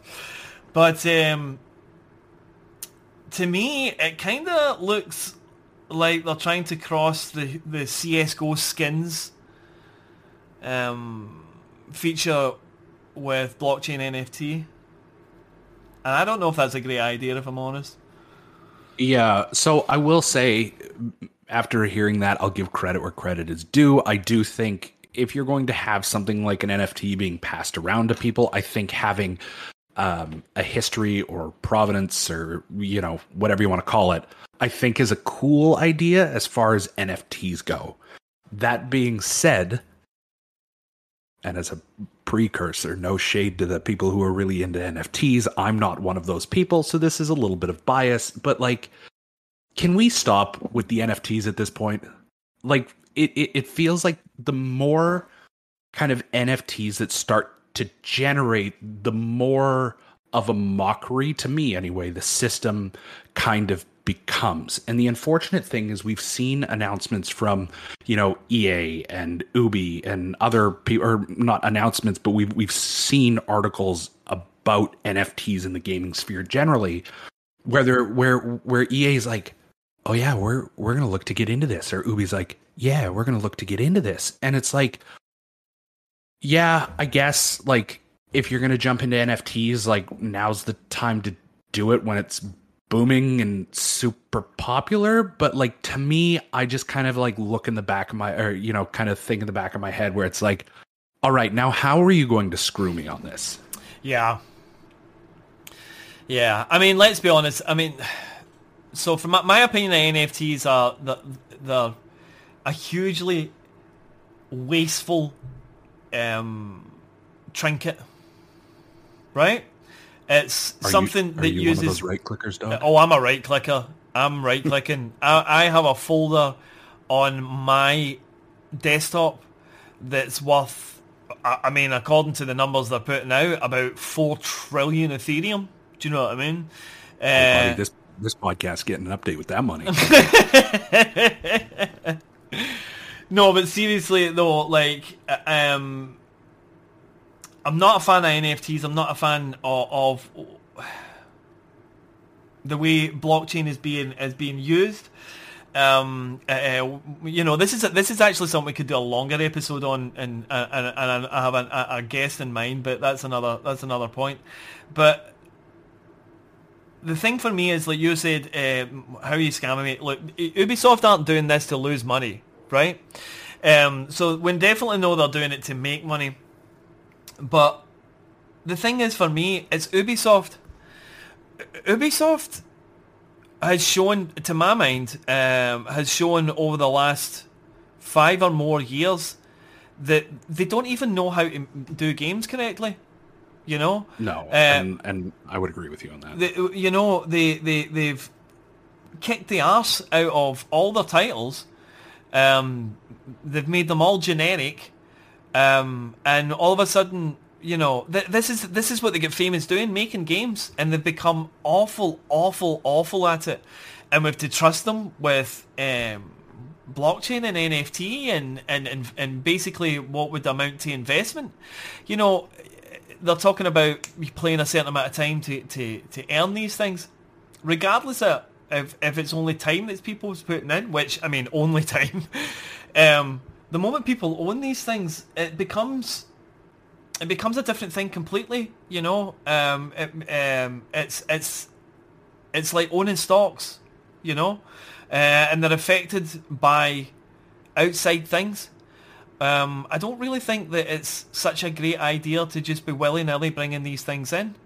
You know, um, I mean, my thoughts on this are, uh, will fall on on I would imagine largely deaf ears. Um, it looks like we're heading this way, regardless of whether there are uh, possible underlying issues uh, for people, for younger people getting involved in these kind of financial things. You know, um, for ex- we've seen we've seen people we've seen trends in the past that that, uh, that allowed uh, people to trade shares uh, that resulted in folk losing more money than they'll ever be able to see in their entire life. You know, um, so I'm sure somebody will be saying sitting tutting and, and saying this is not how NFTs work. Money's money, and the moment it's involved, people's attitudes change and it becomes a different. It has a different effect. So yeah, I'm not entirely sure. I'm not a fan of this, uh, but we'll see. Well, especially especially since it's Ubisoft doing it. As I say, uh, if there's any company in the world that I wouldn't be trusting, uh, with an investment or to you know, because imagine imagine you've got something that's worth just I don't know. Imagine is imagine it's worth X amount of Bitcoin, right? Imagine, even imagine it's worth ten Bitcoin, right? And it's there and it's yours and you have it, you know and then Ubisoft do one of the Ubisoft things and it's not there anymore, right? like, yeah, yeah, and I, I, I think if we kind of separate the two, like if NFTs are a thing and people do whatever they wish with NFTs, like that's sure more more power to you. But I think when you start, and again, I have a I have a surface level knowledge of NFTs, so there's a very good chance that I'm incorrect in in you know some of my assumptions for this. But if you're doing NFTs, like light it up, do NFTs, whatever you want to do. But I think you start getting into dangerous waters when it starts being incorporated into gaming. Because now your audience isn't necessarily responsible adults let's say who are who are who are making these investments knowingly. You have um you know younger gamers who have been preyed upon by companies before. We've seen it with things like overspending parents' credit cards with with Fortnite uh, items. We've seen, um, you know, predatory tactics coming out of loot boxes. And my question is, again, because I don't trust a lot of these companies specifically, how are you going to prey upon people this time? And the thing, and the and the thing is that I think this NFT thing screams to me as well. Not not necessarily NFTs and gaming as a whole, but with Ubisoft specifically. Ubisoft, in my opinion, is a shell of itself. When you when you have a company that has been releasing bangers for years, the Assassin's, uh, uh, you know, Assassin's Creed Two series, the original Splinter Cells, uh, Rainbow Six, Beyond Good and Evil, like all of these games that, it, for me, in my gaming journey have all been like massive massively influential titles to me you're now at a company that feels like it's grasping at straws. It's grasping for something to hit and it doesn't really care what that is. Free to play shooters boom. Free to play play shooters. Milking people out of microtransactions boom. Microtransactions. Nfts are going to be a thing boom. Nfts it doesn't it doesn't seem like ubi has a plan anymore. They're just they're just making things. And the downside is it would be one thing if they tried to lie to me, but they're not even doing that. Like I'm looking at what they're doing and I'm just like you're going to try and scam me out of money. You're the, the the the the products aren't good, the tactics aren't good. Ubi in my opinion, like I said, is a shell of itself and it's grasping at straws to function. And that's not even touching the in-house workplace environment issues. Well, this is that's you know that was something I was just going to touch on. Uh, just and, and mention what you uh, just uh, before I, I, talk about this. Um, they're they're talking about how opening an Assassin's Creed theme park. Jesus, you know, like it, it, it, just to add to what you're saying because Ubi, the only thing it looks like Ubi wants is money, and it doesn't matter what source it comes from, or you know what they have to do to get it. They just seem is that can we make money from that? Let's do that. That's you know there doesn't seem to be any passion about it. You know, like a theme park. Like, sorry to interrupt, but Ubi, a theme park, really, guys? Yeah, like a theme park. Mm-hmm. Yeah, it's wild. It's wild. Like there's not there's there's not much more to say on that for me except a theme park. Really. And and you know, as a final, as a just a final wrap up on it, they've jumped fa- uh, they've jumped faster on this NFT trend than they have to sorting out their uh, sexual harassment issues um, and their and in-house ones. You know, um, as there's still workers reporting that they don't feel comfortable and safe in their environment. So yeah, Ubi are Ubi are fast becoming my least favorite company, which is crazy to me because there was a period of time where if there was a Ubi game coming out, I was buying it. You know, um, I have I, I, I, I, um, I have so many titles on my UPlay or my whatever it's called now, U Connect, whatever the hell it is that they call it now. They change it every they change it every four weeks. like- Yeah. um, but yeah, um, not a good look. Not to me. Not I'm I'm I'm not I'm not into this idea at all. So we'll see. Um, and this is another topic that I'm pretty sure that we'll be talking about further um, as we hear more about it. Uh, from what I've seen, the initial response has not been good. It's not been good. Uh, especially, I'm, I'm, you know, I'm just clicking through social media there. You know, I'm seeing all the people in Siege there, the Siege one uh, uh, players that are saying, "What's going on with this? Can we not get you focusing on fixing the game?" You've got a whole lot of breakpoint players saying, "Yeah, we don't need this. We just want the game to be what it is." So I don't know. It, it's I'm sure there'll be people out there very uh, happy about this. So we'll we'll see how it goes uh, in the future. I'm sure we'll be discussing this again. So, Dog, something that I was curious to know from our last episode, because it was off to a little bit of a rough start, or at least that's what it appeared. What, uh, how's the GTA Definitive Edition treating you? Because I do know that you are playing through it at the moment. I am playing through it, um, and I'll be honest. I mean, I, I, I most I've not started Vice City or San Andreas yet, um, but I'm nearly finished the um, GTA 3, uh, and I honestly haven't had that many issues with it at all. I've had a couple of crashes, a couple of like you know straight to desktop crashes, um, but yeah, it's for me. There's not been there's not been that uh, graphical hitches or, or stuff like that. I will say it appears that they they're using the the old size cache.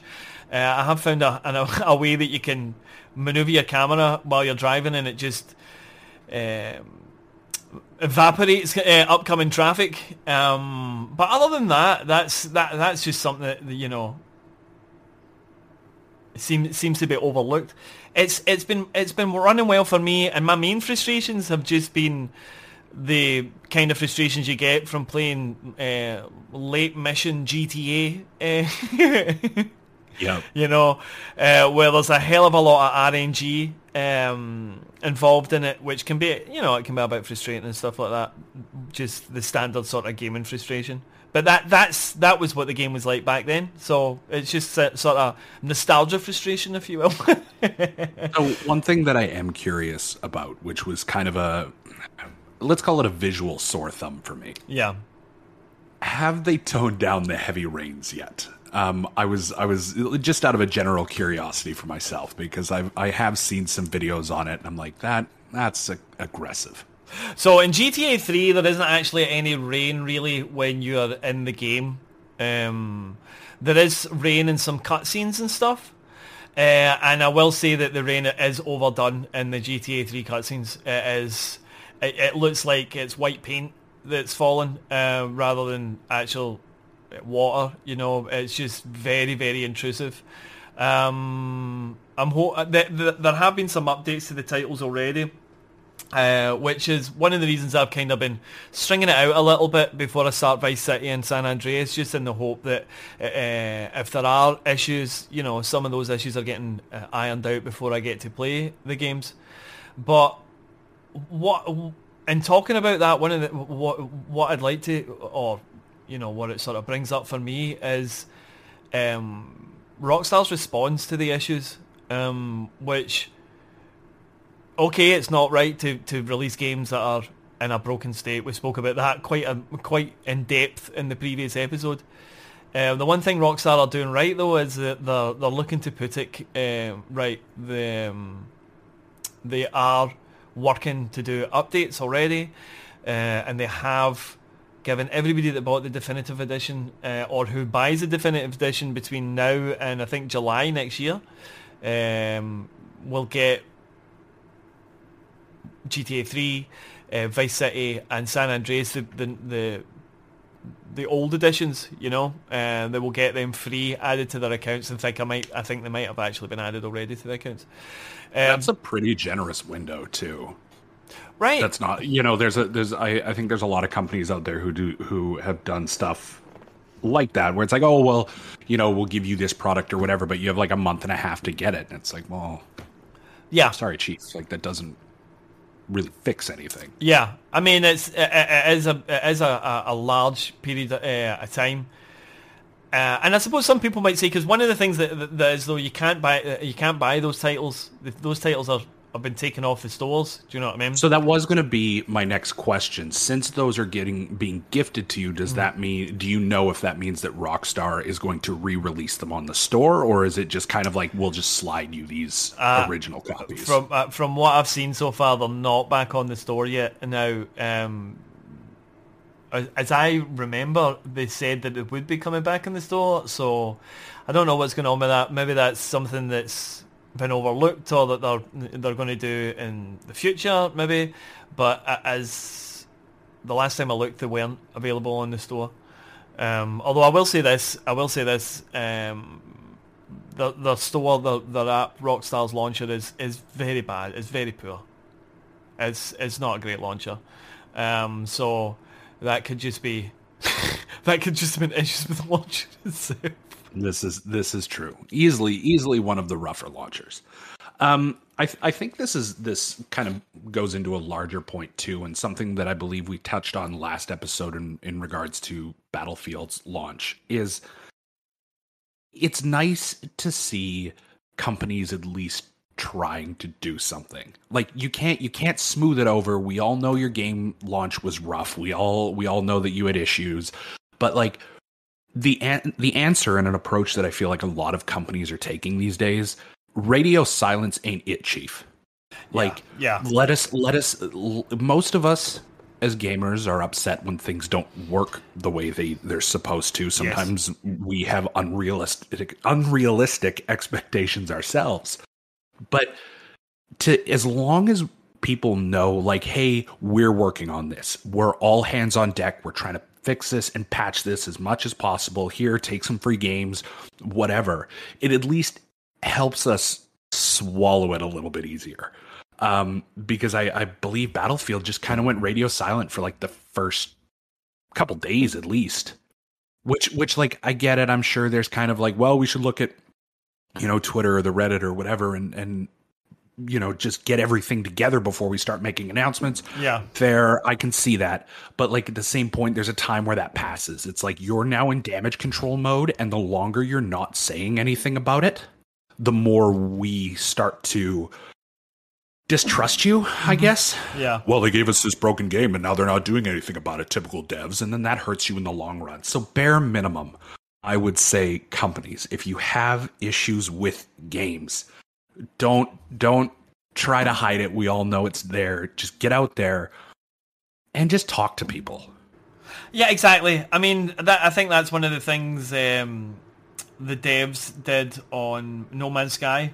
Right? They came out, they owned it, they uh, they held their hands up, uh, they they they they put out a, a you know a plan uh, of what what they were going to do and how the how they were going to fix things, and and they did it, you know. And that's the thing is about it. I, I totally agree with what you're saying because, you know, it takes the pressure off you.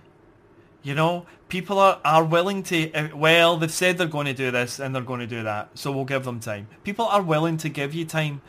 You know, of course, there's always going to be people that are, you know, that aren't, and and that's obviously their right as well. You know, people are- aren't um, obligated um, to give infinite patience uh, for things that they bought. You know, I, I- I do I do agree. Hold your hands up, come out, tell us what's going on, tell us what your plan is, show us where it is, and you know, and and then go on with it. I should say too, as as an addendum to this, that's that's not me saying that this is like a free pass to companies. It's not. Like No. at the end of the day, your Yeah. game should be.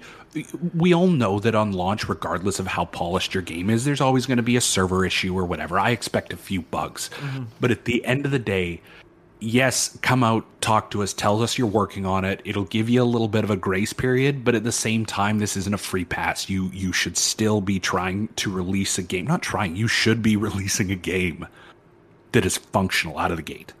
Yes, absolutely, absolutely. And I, honestly, I think that's a good final word on that. So, once again this week, Battlefield is making it really, really hard for me to want to buy the game. I know I had mentioned on our last episode, like there's, you know, Battlefield is still within the wheelhouse of me purchasing it. You know what I mean? If they do the switch Yeah. ups, if they do a few things, 100% I'll throw my money at Battlefield. But like the more that this game goes on in its fix it stage, the more I'm just like, nah, I don't, I don't, I don't think you're getting my money this time, EA. Yeah. I mean, from from so some of the big things coming out over, you know, since the last episode, I should say, is we got Santa skins that a lot of people are upset about. Um, quality of life features that, for me, it's not a quality of life feature if it should have been in the game, anyways. You know, they have the the oh, we've got different changes to the medic revives, and look now you can see you know what if your if your teammates in combat or whatever on the main map it's like that's sweet but those have been in all of the battlefields certainly, certainly the last two. I can't remember if it was in four. Um, off the top of my head, it might well have been. I can't remember. It certainly was in Battlefield One and Battlefield Five, right? it kind of was because what they did in 4 and 3 as well i believe is instead of just getting a map view you actually got a view of the player running around Right, so when i clicked on your name if i wanted to spawn on you i Yeah. could look and be like nah that guy's kind of in the shit maybe i'm not Yeah. going to spawn on him Yeah. so they have kind of had the iterations for a while hmm Well, I mean, I've got to say, I sadly have to agree with you.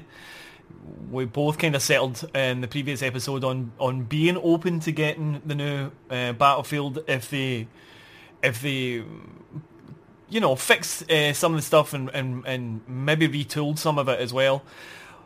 But the, it's not looking good. The game is already already, and I'll touch on the numbers in a second, but it, the, uh, it's already looking like a, the flop of this year. Uh, the Santa skins thing wa- is is crazy to me. Uh, they have a a clear setting for the game. The, the you know a clear. They've written out the story of the the the world countries have fallen, borders have fallen. We now have two major blocks uh, fighting over the, the last remaining resources, and we have, you know, operators on the battlefield running around with Santa hats on and tanks and helicopters covered in Christmas wrapping paper style um, uh, skins. I don't understand. They're all over the place, basically. You know, they're all they're all over the place, and it's being, as you said as well about the quality of the, uh, the quality of life stuff. The the funny thing for me when they when they announced that the clip that they used to show that they put in the um, indicator that shows you how far a medic is away from you for reviving, um, which as you said it was in previous titles. Um, it was uh, it was bugged the uh, the clip that they used to show that it that it had been put in the game now. Um, which to me just it smacks of just the lack of care that's been taken right across the board. Like you can't even even when you're even when you're doing something that's a sort of one for you, uh, you you you can't help but show yourself in a bad light. And just to touch on those numbers, um, I'm just looking at the current. Um, now it's it's Tuesday evening at eight o'clock.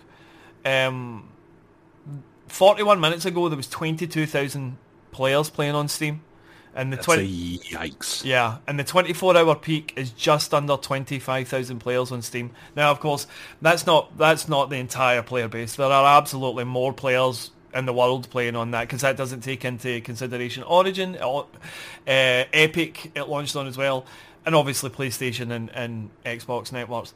But and just just for comparison's sake, what was the uh, like the all time high? Oh, so the all time peak was uh, over hundred thousand. It was one hundred thousand five hundred and ninety players. Um, so what you're looking at there is is about a quarter of the players on Steam playing at the moment.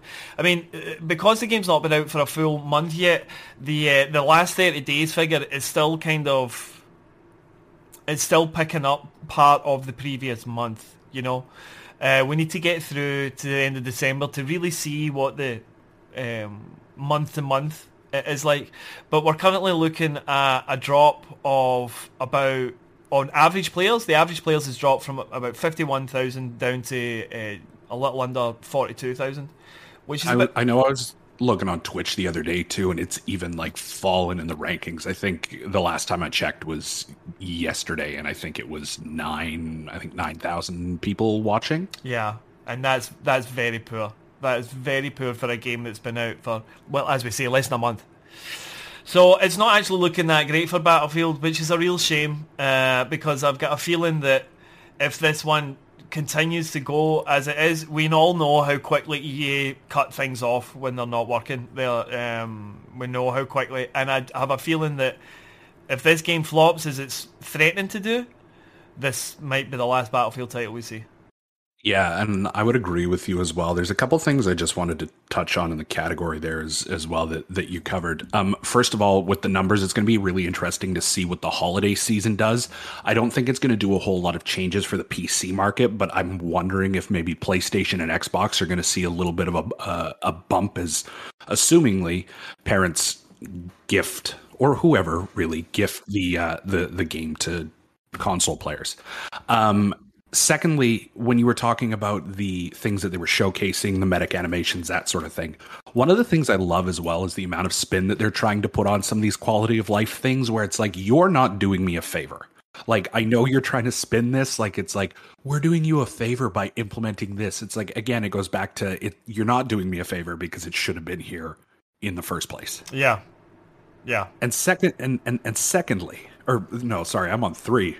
Thirdly, what if what if theory crafting here what if the santa skins Mhm. are actually supposed to be in the game? Now hear me out. Mhm. maybe they're teasing early. New battlefield map north pole? It's it's it's either that or like a mall uh, you know a, a mall during holiday shopping season. I mean, it's the only it's the only places that i think that those skins would fit well, nothing says Merry Christmas like a good old fashioned Holly Jolly homicide. Uh, well, you know, I'm sure we'll look into it um, in the coming uh, episodes. Uh, it's, it's certainly, you know, it's a bit of a car crash. Let's not lie. Um, the entire the entire thing that's going on with Battlefield. So I'm sure we'll be looking in again at some point. Yeah, I, I I would say so as well. I don't think we are done with the the saga that is Battlefield 2042 just yet. Not yet. No. So another Twitch streamer has moved from Twitch uh, to YouTube full time. Uh, this time it's uh, Ludwig, uh, who you might all know from having the massive uh, subathon, which uh, saw him break all the Twitch sub records. Um, I think he peaked at around about 283,000 subscribers at the time, uh, which is just absolutely incredible. That's just a crazy amount of subscribers. I do wonder if we will, I mean, we probably will, but I wonder how long that record will take to break. Um, yeah. And I, I will say just really quick too, stemming from Ludwig's big, you know, subathon stream, Mm. I would almost say that he kind of revolutionized the idea of the subathon because after that whole like you know sub for me anyway, that was the first time I saw the the you know if you sub we add 15 seconds or whatever, and now like everybody is doing that. If you got a subathon, boom, you're adding time with every subscription. So like I, he also made a big play with that too. Oh, he absolutely did. He absolutely did. I mean, he, you know, he saw he saw the opportunity because I'm sure it came just after Twitch's um, change about what you could stream. Um, before uh, you weren't allowed to um, stream yourself sleeping on stream, and you also weren't allowed to AFK stream. Um, so it definitely he definitely spotted the market and and and you know seized it. You know, and as you see, he, he has changed the game. Every single subathon uh, now literally is the the long the more you sub, the longer we we will stream. So he's, I mean, and, you know, just, and I know we're kind of, we're already sl- slightly off topic, but we'll get back, we'll get back to the, the topic.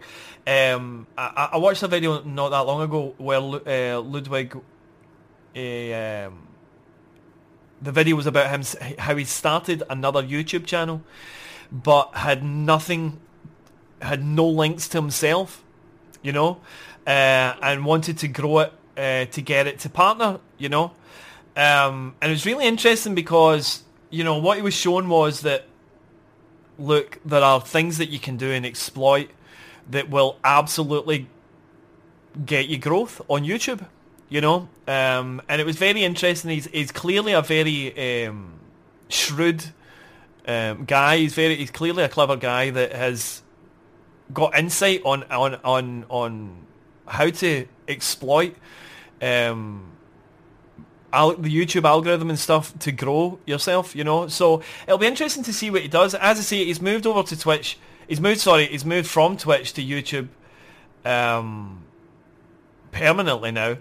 Uh, so we'll see how he grows on that. And this, uh, bringing it back to what I, I initially was uh, was going to talk about, he's just another and what we're beginning to see is a bit of a trend of large Twitch streamers moving to YouTube, um, which you know YouTube are certainly building up a large stable of of, of massive content creators. Um, but the interesting thing for me is that they're not. You know, as much as as much as they're, they're, they're increasing their live content, they're not really doing stuff that's that's going to bring more smaller content creators to the platform at the moment. Um, they have recently added the ability to have uh, emotes on your uh, in your stream chat through Better Twitch TV um, integration, uh, which is is a good move forward. But currently, it looks that Twitch are, are not that bothered about losing some of these bigger content creators uh, and are happy with uh, you know the large amount of medium to smaller size content creators uh, that they have, which is huge. You know, there's still way more people streaming on Twitch than on any other platform at the moment. Um, so what is interesting to see at the moment is is that you know we're seeing a lot of uh, we're seeing a lot. I mean, for example, you know, Lupo. Um, Tim the Tatman, these are these are long term, early you know early pillars of the you know Twitch, and they've moved across, uh, and Twitch, you know, they don't seem to be doing a lot. It seems to be hanging on to some of these content creators. You know, they seem to be very passe about what's going on, and it's it's bringing up an interesting thing for me because it seems to me that Twitch seem very comfortable with where they are. You know, I seen a, I seen, I seen someone talking about the the Ludwig uh, transfer, and you know the one, I'm calling it transfer like what, like it's a sports team. Um, yeah, uh, and the, and the joke was that you know, yeah, you can have these content creators. We've got these other folk here that we don't really need to spend as much money on that make us money anyway, and you know he's kind of got his finger right on the pulse with that you know, uh, which leads to a slightly more uh, interesting idea, and that is the the the the this, those smaller, medium-sized and smaller content creators on uh, Twitch are gaining more and more power You know, um, as more and more of the big content creators move on, the smaller content creators become more and more important, even if they're not pulling in huge numbers. You know, and as an amalgamous sort of, I don't want to use the word mob, but group. You know, uh, they begin to have more power. So, yeah, uh, to me, this is the the whole the whole Ludwig. Uh, um, I, I keep going to call it transfer, but the whole move from him uh, is something that is it keeps adding on to a topic which I think is sooner or later going to come to a head, and uh, you know as as Twitch have to decide exactly what it is, what direction they're going with the platform. Yeah, and I, I, I think that's something that as as more of these YouTube acquisitions take place, I mean there there's Facebook gaming, but like let's be honest, is there really Facebook gaming? I, I feel like the big battle right now is between Twitch and, and, and YouTube, but as, as as YouTube starts making more of these acquisitions, I really, really hope because I'm sure there's going to be more. I really hope that it finally starts pressuring Twitch to to to figure it out because Twitch right now, this I think this is the last statistic I, I read, so hopefully it's up to date. But I think Twitch still has like seventy percent of the streaming market share, which like you're still big dick in the locker room. Like you don't you don't have to do anything because you're just there. Yeah. you know you know you know what I mean. But I something that I hadn't really considered when you mentioned YouTube versus Twitch is. Uh, it's going to be interesting to see how it goes forward because, as you said, Twitch is currently, whether they're doing it um, consciously or not, is starting to rely more on a base of smaller streamers and medium sized streamers. But the thing is, as we've seen in the past with things like, you know, uh, um, benefits or, or or perks or cool features or discoverability being a big one smaller streamers don't really have anywhere to go. You could go to YouTube but as you as you said you're not really supported on YouTube and you're not really supported on Twitch necessarily either at, at least within the discoverability thing for sure um, and so the question, the you know, the question becomes like, what happens to the little channels? You Yeah. know, uh, what what because like the the thing is for like for me, I think for me personally, I'm definitely on the smaller channel side of things. YouTube has a lot of cool features, like allowing me to play whatever music I want. As someone who's a big fan of sharing music with people, it's kind of a big deal for me. But the thing is, like, well, YouTube does a lot of really cool stuff. Just knowing the percentage of transfer rates, like, it's not something for me personally that I'm going to go, I'm going to try out YouTube because then I just have to A, convince people who already follow me to come with me. Um, you know, and B, uh, I'm starting at square one again. New platform, new new system. Have to build again, and like again, as a as a as a smaller streamer, it's just it's not worth it. You know, I'm I'm I'm holding on to Twitch because I kind of have to hold on to Twitch, good or bad. Well, I'm kind of I'm, I'm kind of neutral on this. Like I'm not saying No, you know, I yeah. I'm upset about this or I'm super No, stoked about yeah. it. But just realistically, the way it is is I'm just on Twitch. So monetization here is the issue, right? You don't have to do a lot on Twitch to reach a point where you can monetize your content, right?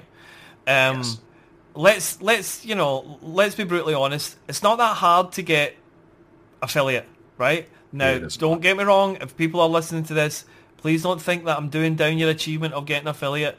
You know, um, you have to you have to go and and set your mind and do things and go and get it right uh, which takes work but in the lo- but in the long run of of for example in comparison to getting partner right?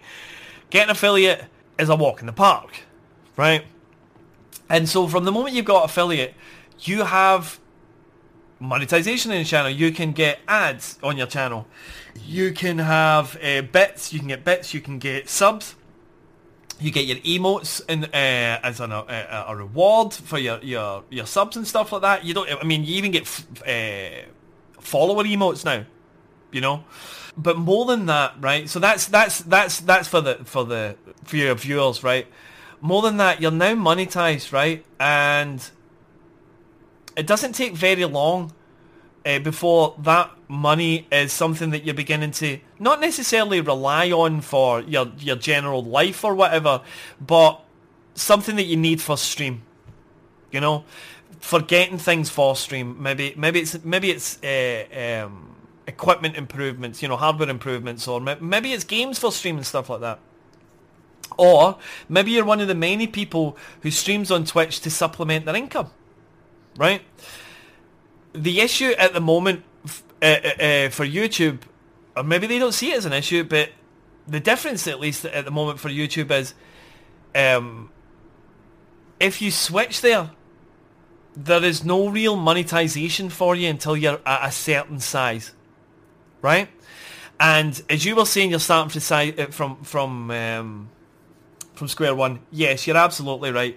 When Shroud first moved to from Twitch to Mixer, uh, around five percent of his Twitch viewers followed him to Mixer. Around five percent. Now, of course, Shroud's not Shroud. You know, um, Shroud regular had 40, 50, 60, 70,000 viewers. So 5% of that is a large number of viewers, you know? It's not a large number in comparison to his previous viewers. But if Shroud can only pull 5%, we can kind of take that as a sort of benchmark of what everybody's pulling uh, when they move to another platform, right? I'm not saying that it's a, a, guaranteed number, but we can use it as a ballpark figure that we're only taking about 5% of our viewers with us because people are connected to a platform, right? There are of course some people that watch Twitch streamers, YouTube streamers, Facebook streamers. Of course there are people out there, but the reality is the vast majority of people are on one platform or the other. They're on, they're watching live content on Twitch or they're watching live content on YouTube, and the, the you know, that's that's it. So I mean, for for example, I don't watch any YouTube streamers. I watch a lot of YouTube content, as I'm sure most of us do. I watch a lot of YouTube content, but I don't watch any. Oh, I tell a lie. Watch I watch I watch Dado. A friend. Yeah, and I was I was I was just gonna I was just gonna add that uh, that amendment when you were done yeah. is that unless I'm I'm out there to like support the homies, which again I do I I, I do for Dado, mm-hmm. you know, chat, lurk, whatever. Um, I, like I'm not I'm not exploring YouTube live streamers. No, it's not. Like it's I'm predominantly on Twitch. Twitch for me is the easier platform to navigate. Um, and you're invested and it's more, in it's it. more convenient, honestly. Yeah, and invested. Um, so obviously going over to YouTube to watch to to watch the homies stream, but like mm-hmm. outside of that, like I'm not. So I'm not really venturing around the site. What I worry, what I worry about or worry is that Twitch won't really try to do or feel motivated to do anything until YouTube has a better way for small and medium-sized content creators to quickly monetize their content. Do you know what I mean? I think if if YouTube make moves to do that, I honestly think they will take quite quickly big bites out of of Twitch. Um, I honestly think that there are a lot of content creators on Twitch, and I kind of and, and to be honest, I count myself like this as well, right?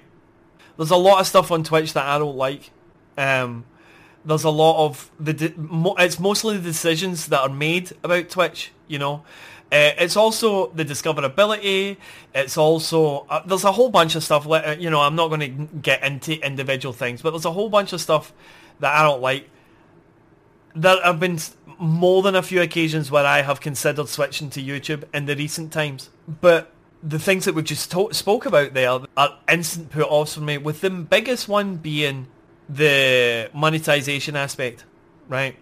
Um, I have a lot of things uh, that are dependent on that for the stream. Do you know what I mean? Uh, like uh, all the things that are uh, uh, um, all my giveaways and stuff like that. um, m- all the game titles that I, that I, that I get for stream, you know, it comes from stream revenue. You know, um, so it's not an it's not an easy thing for me to do that, and I'm not alone. You know, um, so ultimately, I this is why I feel that um, that comedian uh, was was was on the button. What's his name? Lance. I think his name's Lance. Um, he was on the he was on the button because I honestly don't think Twitch are that bothered about losing these big um, uh, streamers. Um, when you think about it, people will be like, yeah, but they bring in a lot of money. And yeah, they do bring in a lot of money, right? But at the same time, uh, if you're a partner streamer, you have uh, at Twitch, you have um, Twitch like a stream manager, if you will, or a, a contact that is, you know, that is there. Your contact with Twitch, right? Now, of course, these people, these these people that do these jobs, um, they have multiple streamers that they deal with, but that's a salary for each one of those person for, for each one of those people. Do you know what I mean? And so that's you know as much as uh, you know as much as as Twitch partners bring in a lot of money, there's a lot of things that are done for them that some of that money is being spent on. Do you know what I mean? Um, there's a lot of, for example, there's a lot of um, merch and you know stuff that is that's given to partners and stuff. Uh, the you know there's a lot of events and stuff and things that, that they're put on for them that they're flown out to all that kind of stuff. So there's there's a huge amount of expense for a partner, and uh, you know I'm not seeing Twitch. I'm still I'm you know I'm not don't want people to get the idea that Twitch are running at a loss of the of partners. Do you know what I mean? But as much as they're bringing money in, there are, there are a huge amount of expenses also linked to the to big partners as well. Do you know what I mean? Uh, th- these expenses are not linked to you or I. Do you know what I mean? Uh, they're not linked to smaller part- uh, uh partners, you know. So uh, in the long run, when you're looking at um, percentage, you know, uh, you know, Twitch are making a bigger percentage per sub of smaller partners and, and, and affiliates and stuff like that than they are of of bigger partners. Do you know what I mean? And so if you have a huge amount of these m- m- uh, smaller, medium-sized uh, uh, streamers, then you're kind of making up for the bloat of the bigger streamers. Do you know what I mean?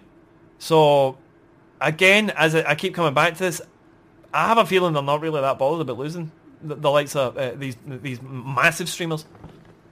No, and and and I would agree. Not not yet. Anyway, they're not worried about it yet. But yet. again, we'll, yeah. we'll we'll we'll we'll see how this uh, this develops as more partners, I'm sure, are approached and more more partners make up their mind in in in regards to what their streaming realm will be. Mm-hmm. Yeah. Just as a just as a just uh, you know a slight thing before we finish there, you were mentioning about uh, about Twitch allowing you to play uh, sorry, YouTube allowing you to play music on your stream. Uh, Ludwig, Yes. uh, actually, his first YouTube stream was on November the 30th. Uh, it's currently December the 7th, and he's already had two DMCA bans on YouTube. Um, which is which is hilarious. You kind of you you kind of you, I totally forgot about that. You mentioned you, you did mention to them or them to me prior to uh, to starting the recording of this, and I totally forgot about. Yeah, yeah, a hundred percent. That is hilarious, is- especially because in his I'm Mhm. switching video, he made such a big deal about being able to play whatever he wanted, and to get DMA strike or D, DMCA strikes for it is hilarious to me. Yeah, I was, yeah, that's exactly it. You know, that he made a big deal of it in the video. You know, it's the last line. You know, uh, don't, don't you get DMCA'd? Not in this car, not in this car. Uh, so to be done, to be, you know, have two strikes in about eight days, seven, eight days, maybe less than that. Because I think I think his other band came the other day. Is um, it's kind of it's kind of ironic. Uh, the, the the the bands in question were for Baby Shark and um, some uh, video, some video about um, so, so some sort of instructional video or informational video or something. So yeah, um, Ludwig taking a while to get used to the uh, the changing rules. Yeah, came out of the gate a little hot. You've been listening to the Hands Around the World podcast. If you'd like to keep up to date with our schedule or talk to us about any of the topics we've discussed on the show, you can find us on Instagram and Twitter at HATW Pod. Thanks for listening.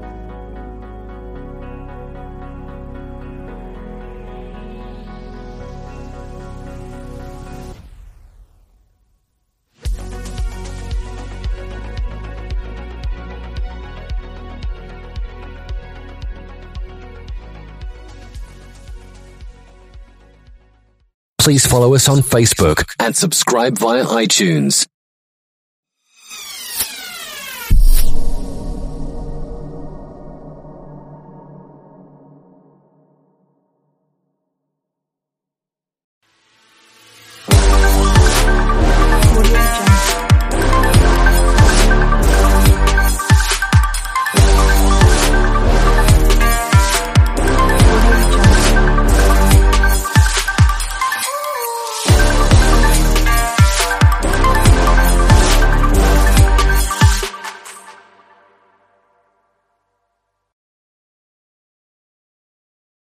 Please be advised that this podcast is meant for educational and informational purposes only and is in no way a replacement for legal or medical advice. The opinions contained within are solely those of the interviewers and interviewees and should be received as so. Those seeking help or advice are encouraged to obtain professional legal and medical services.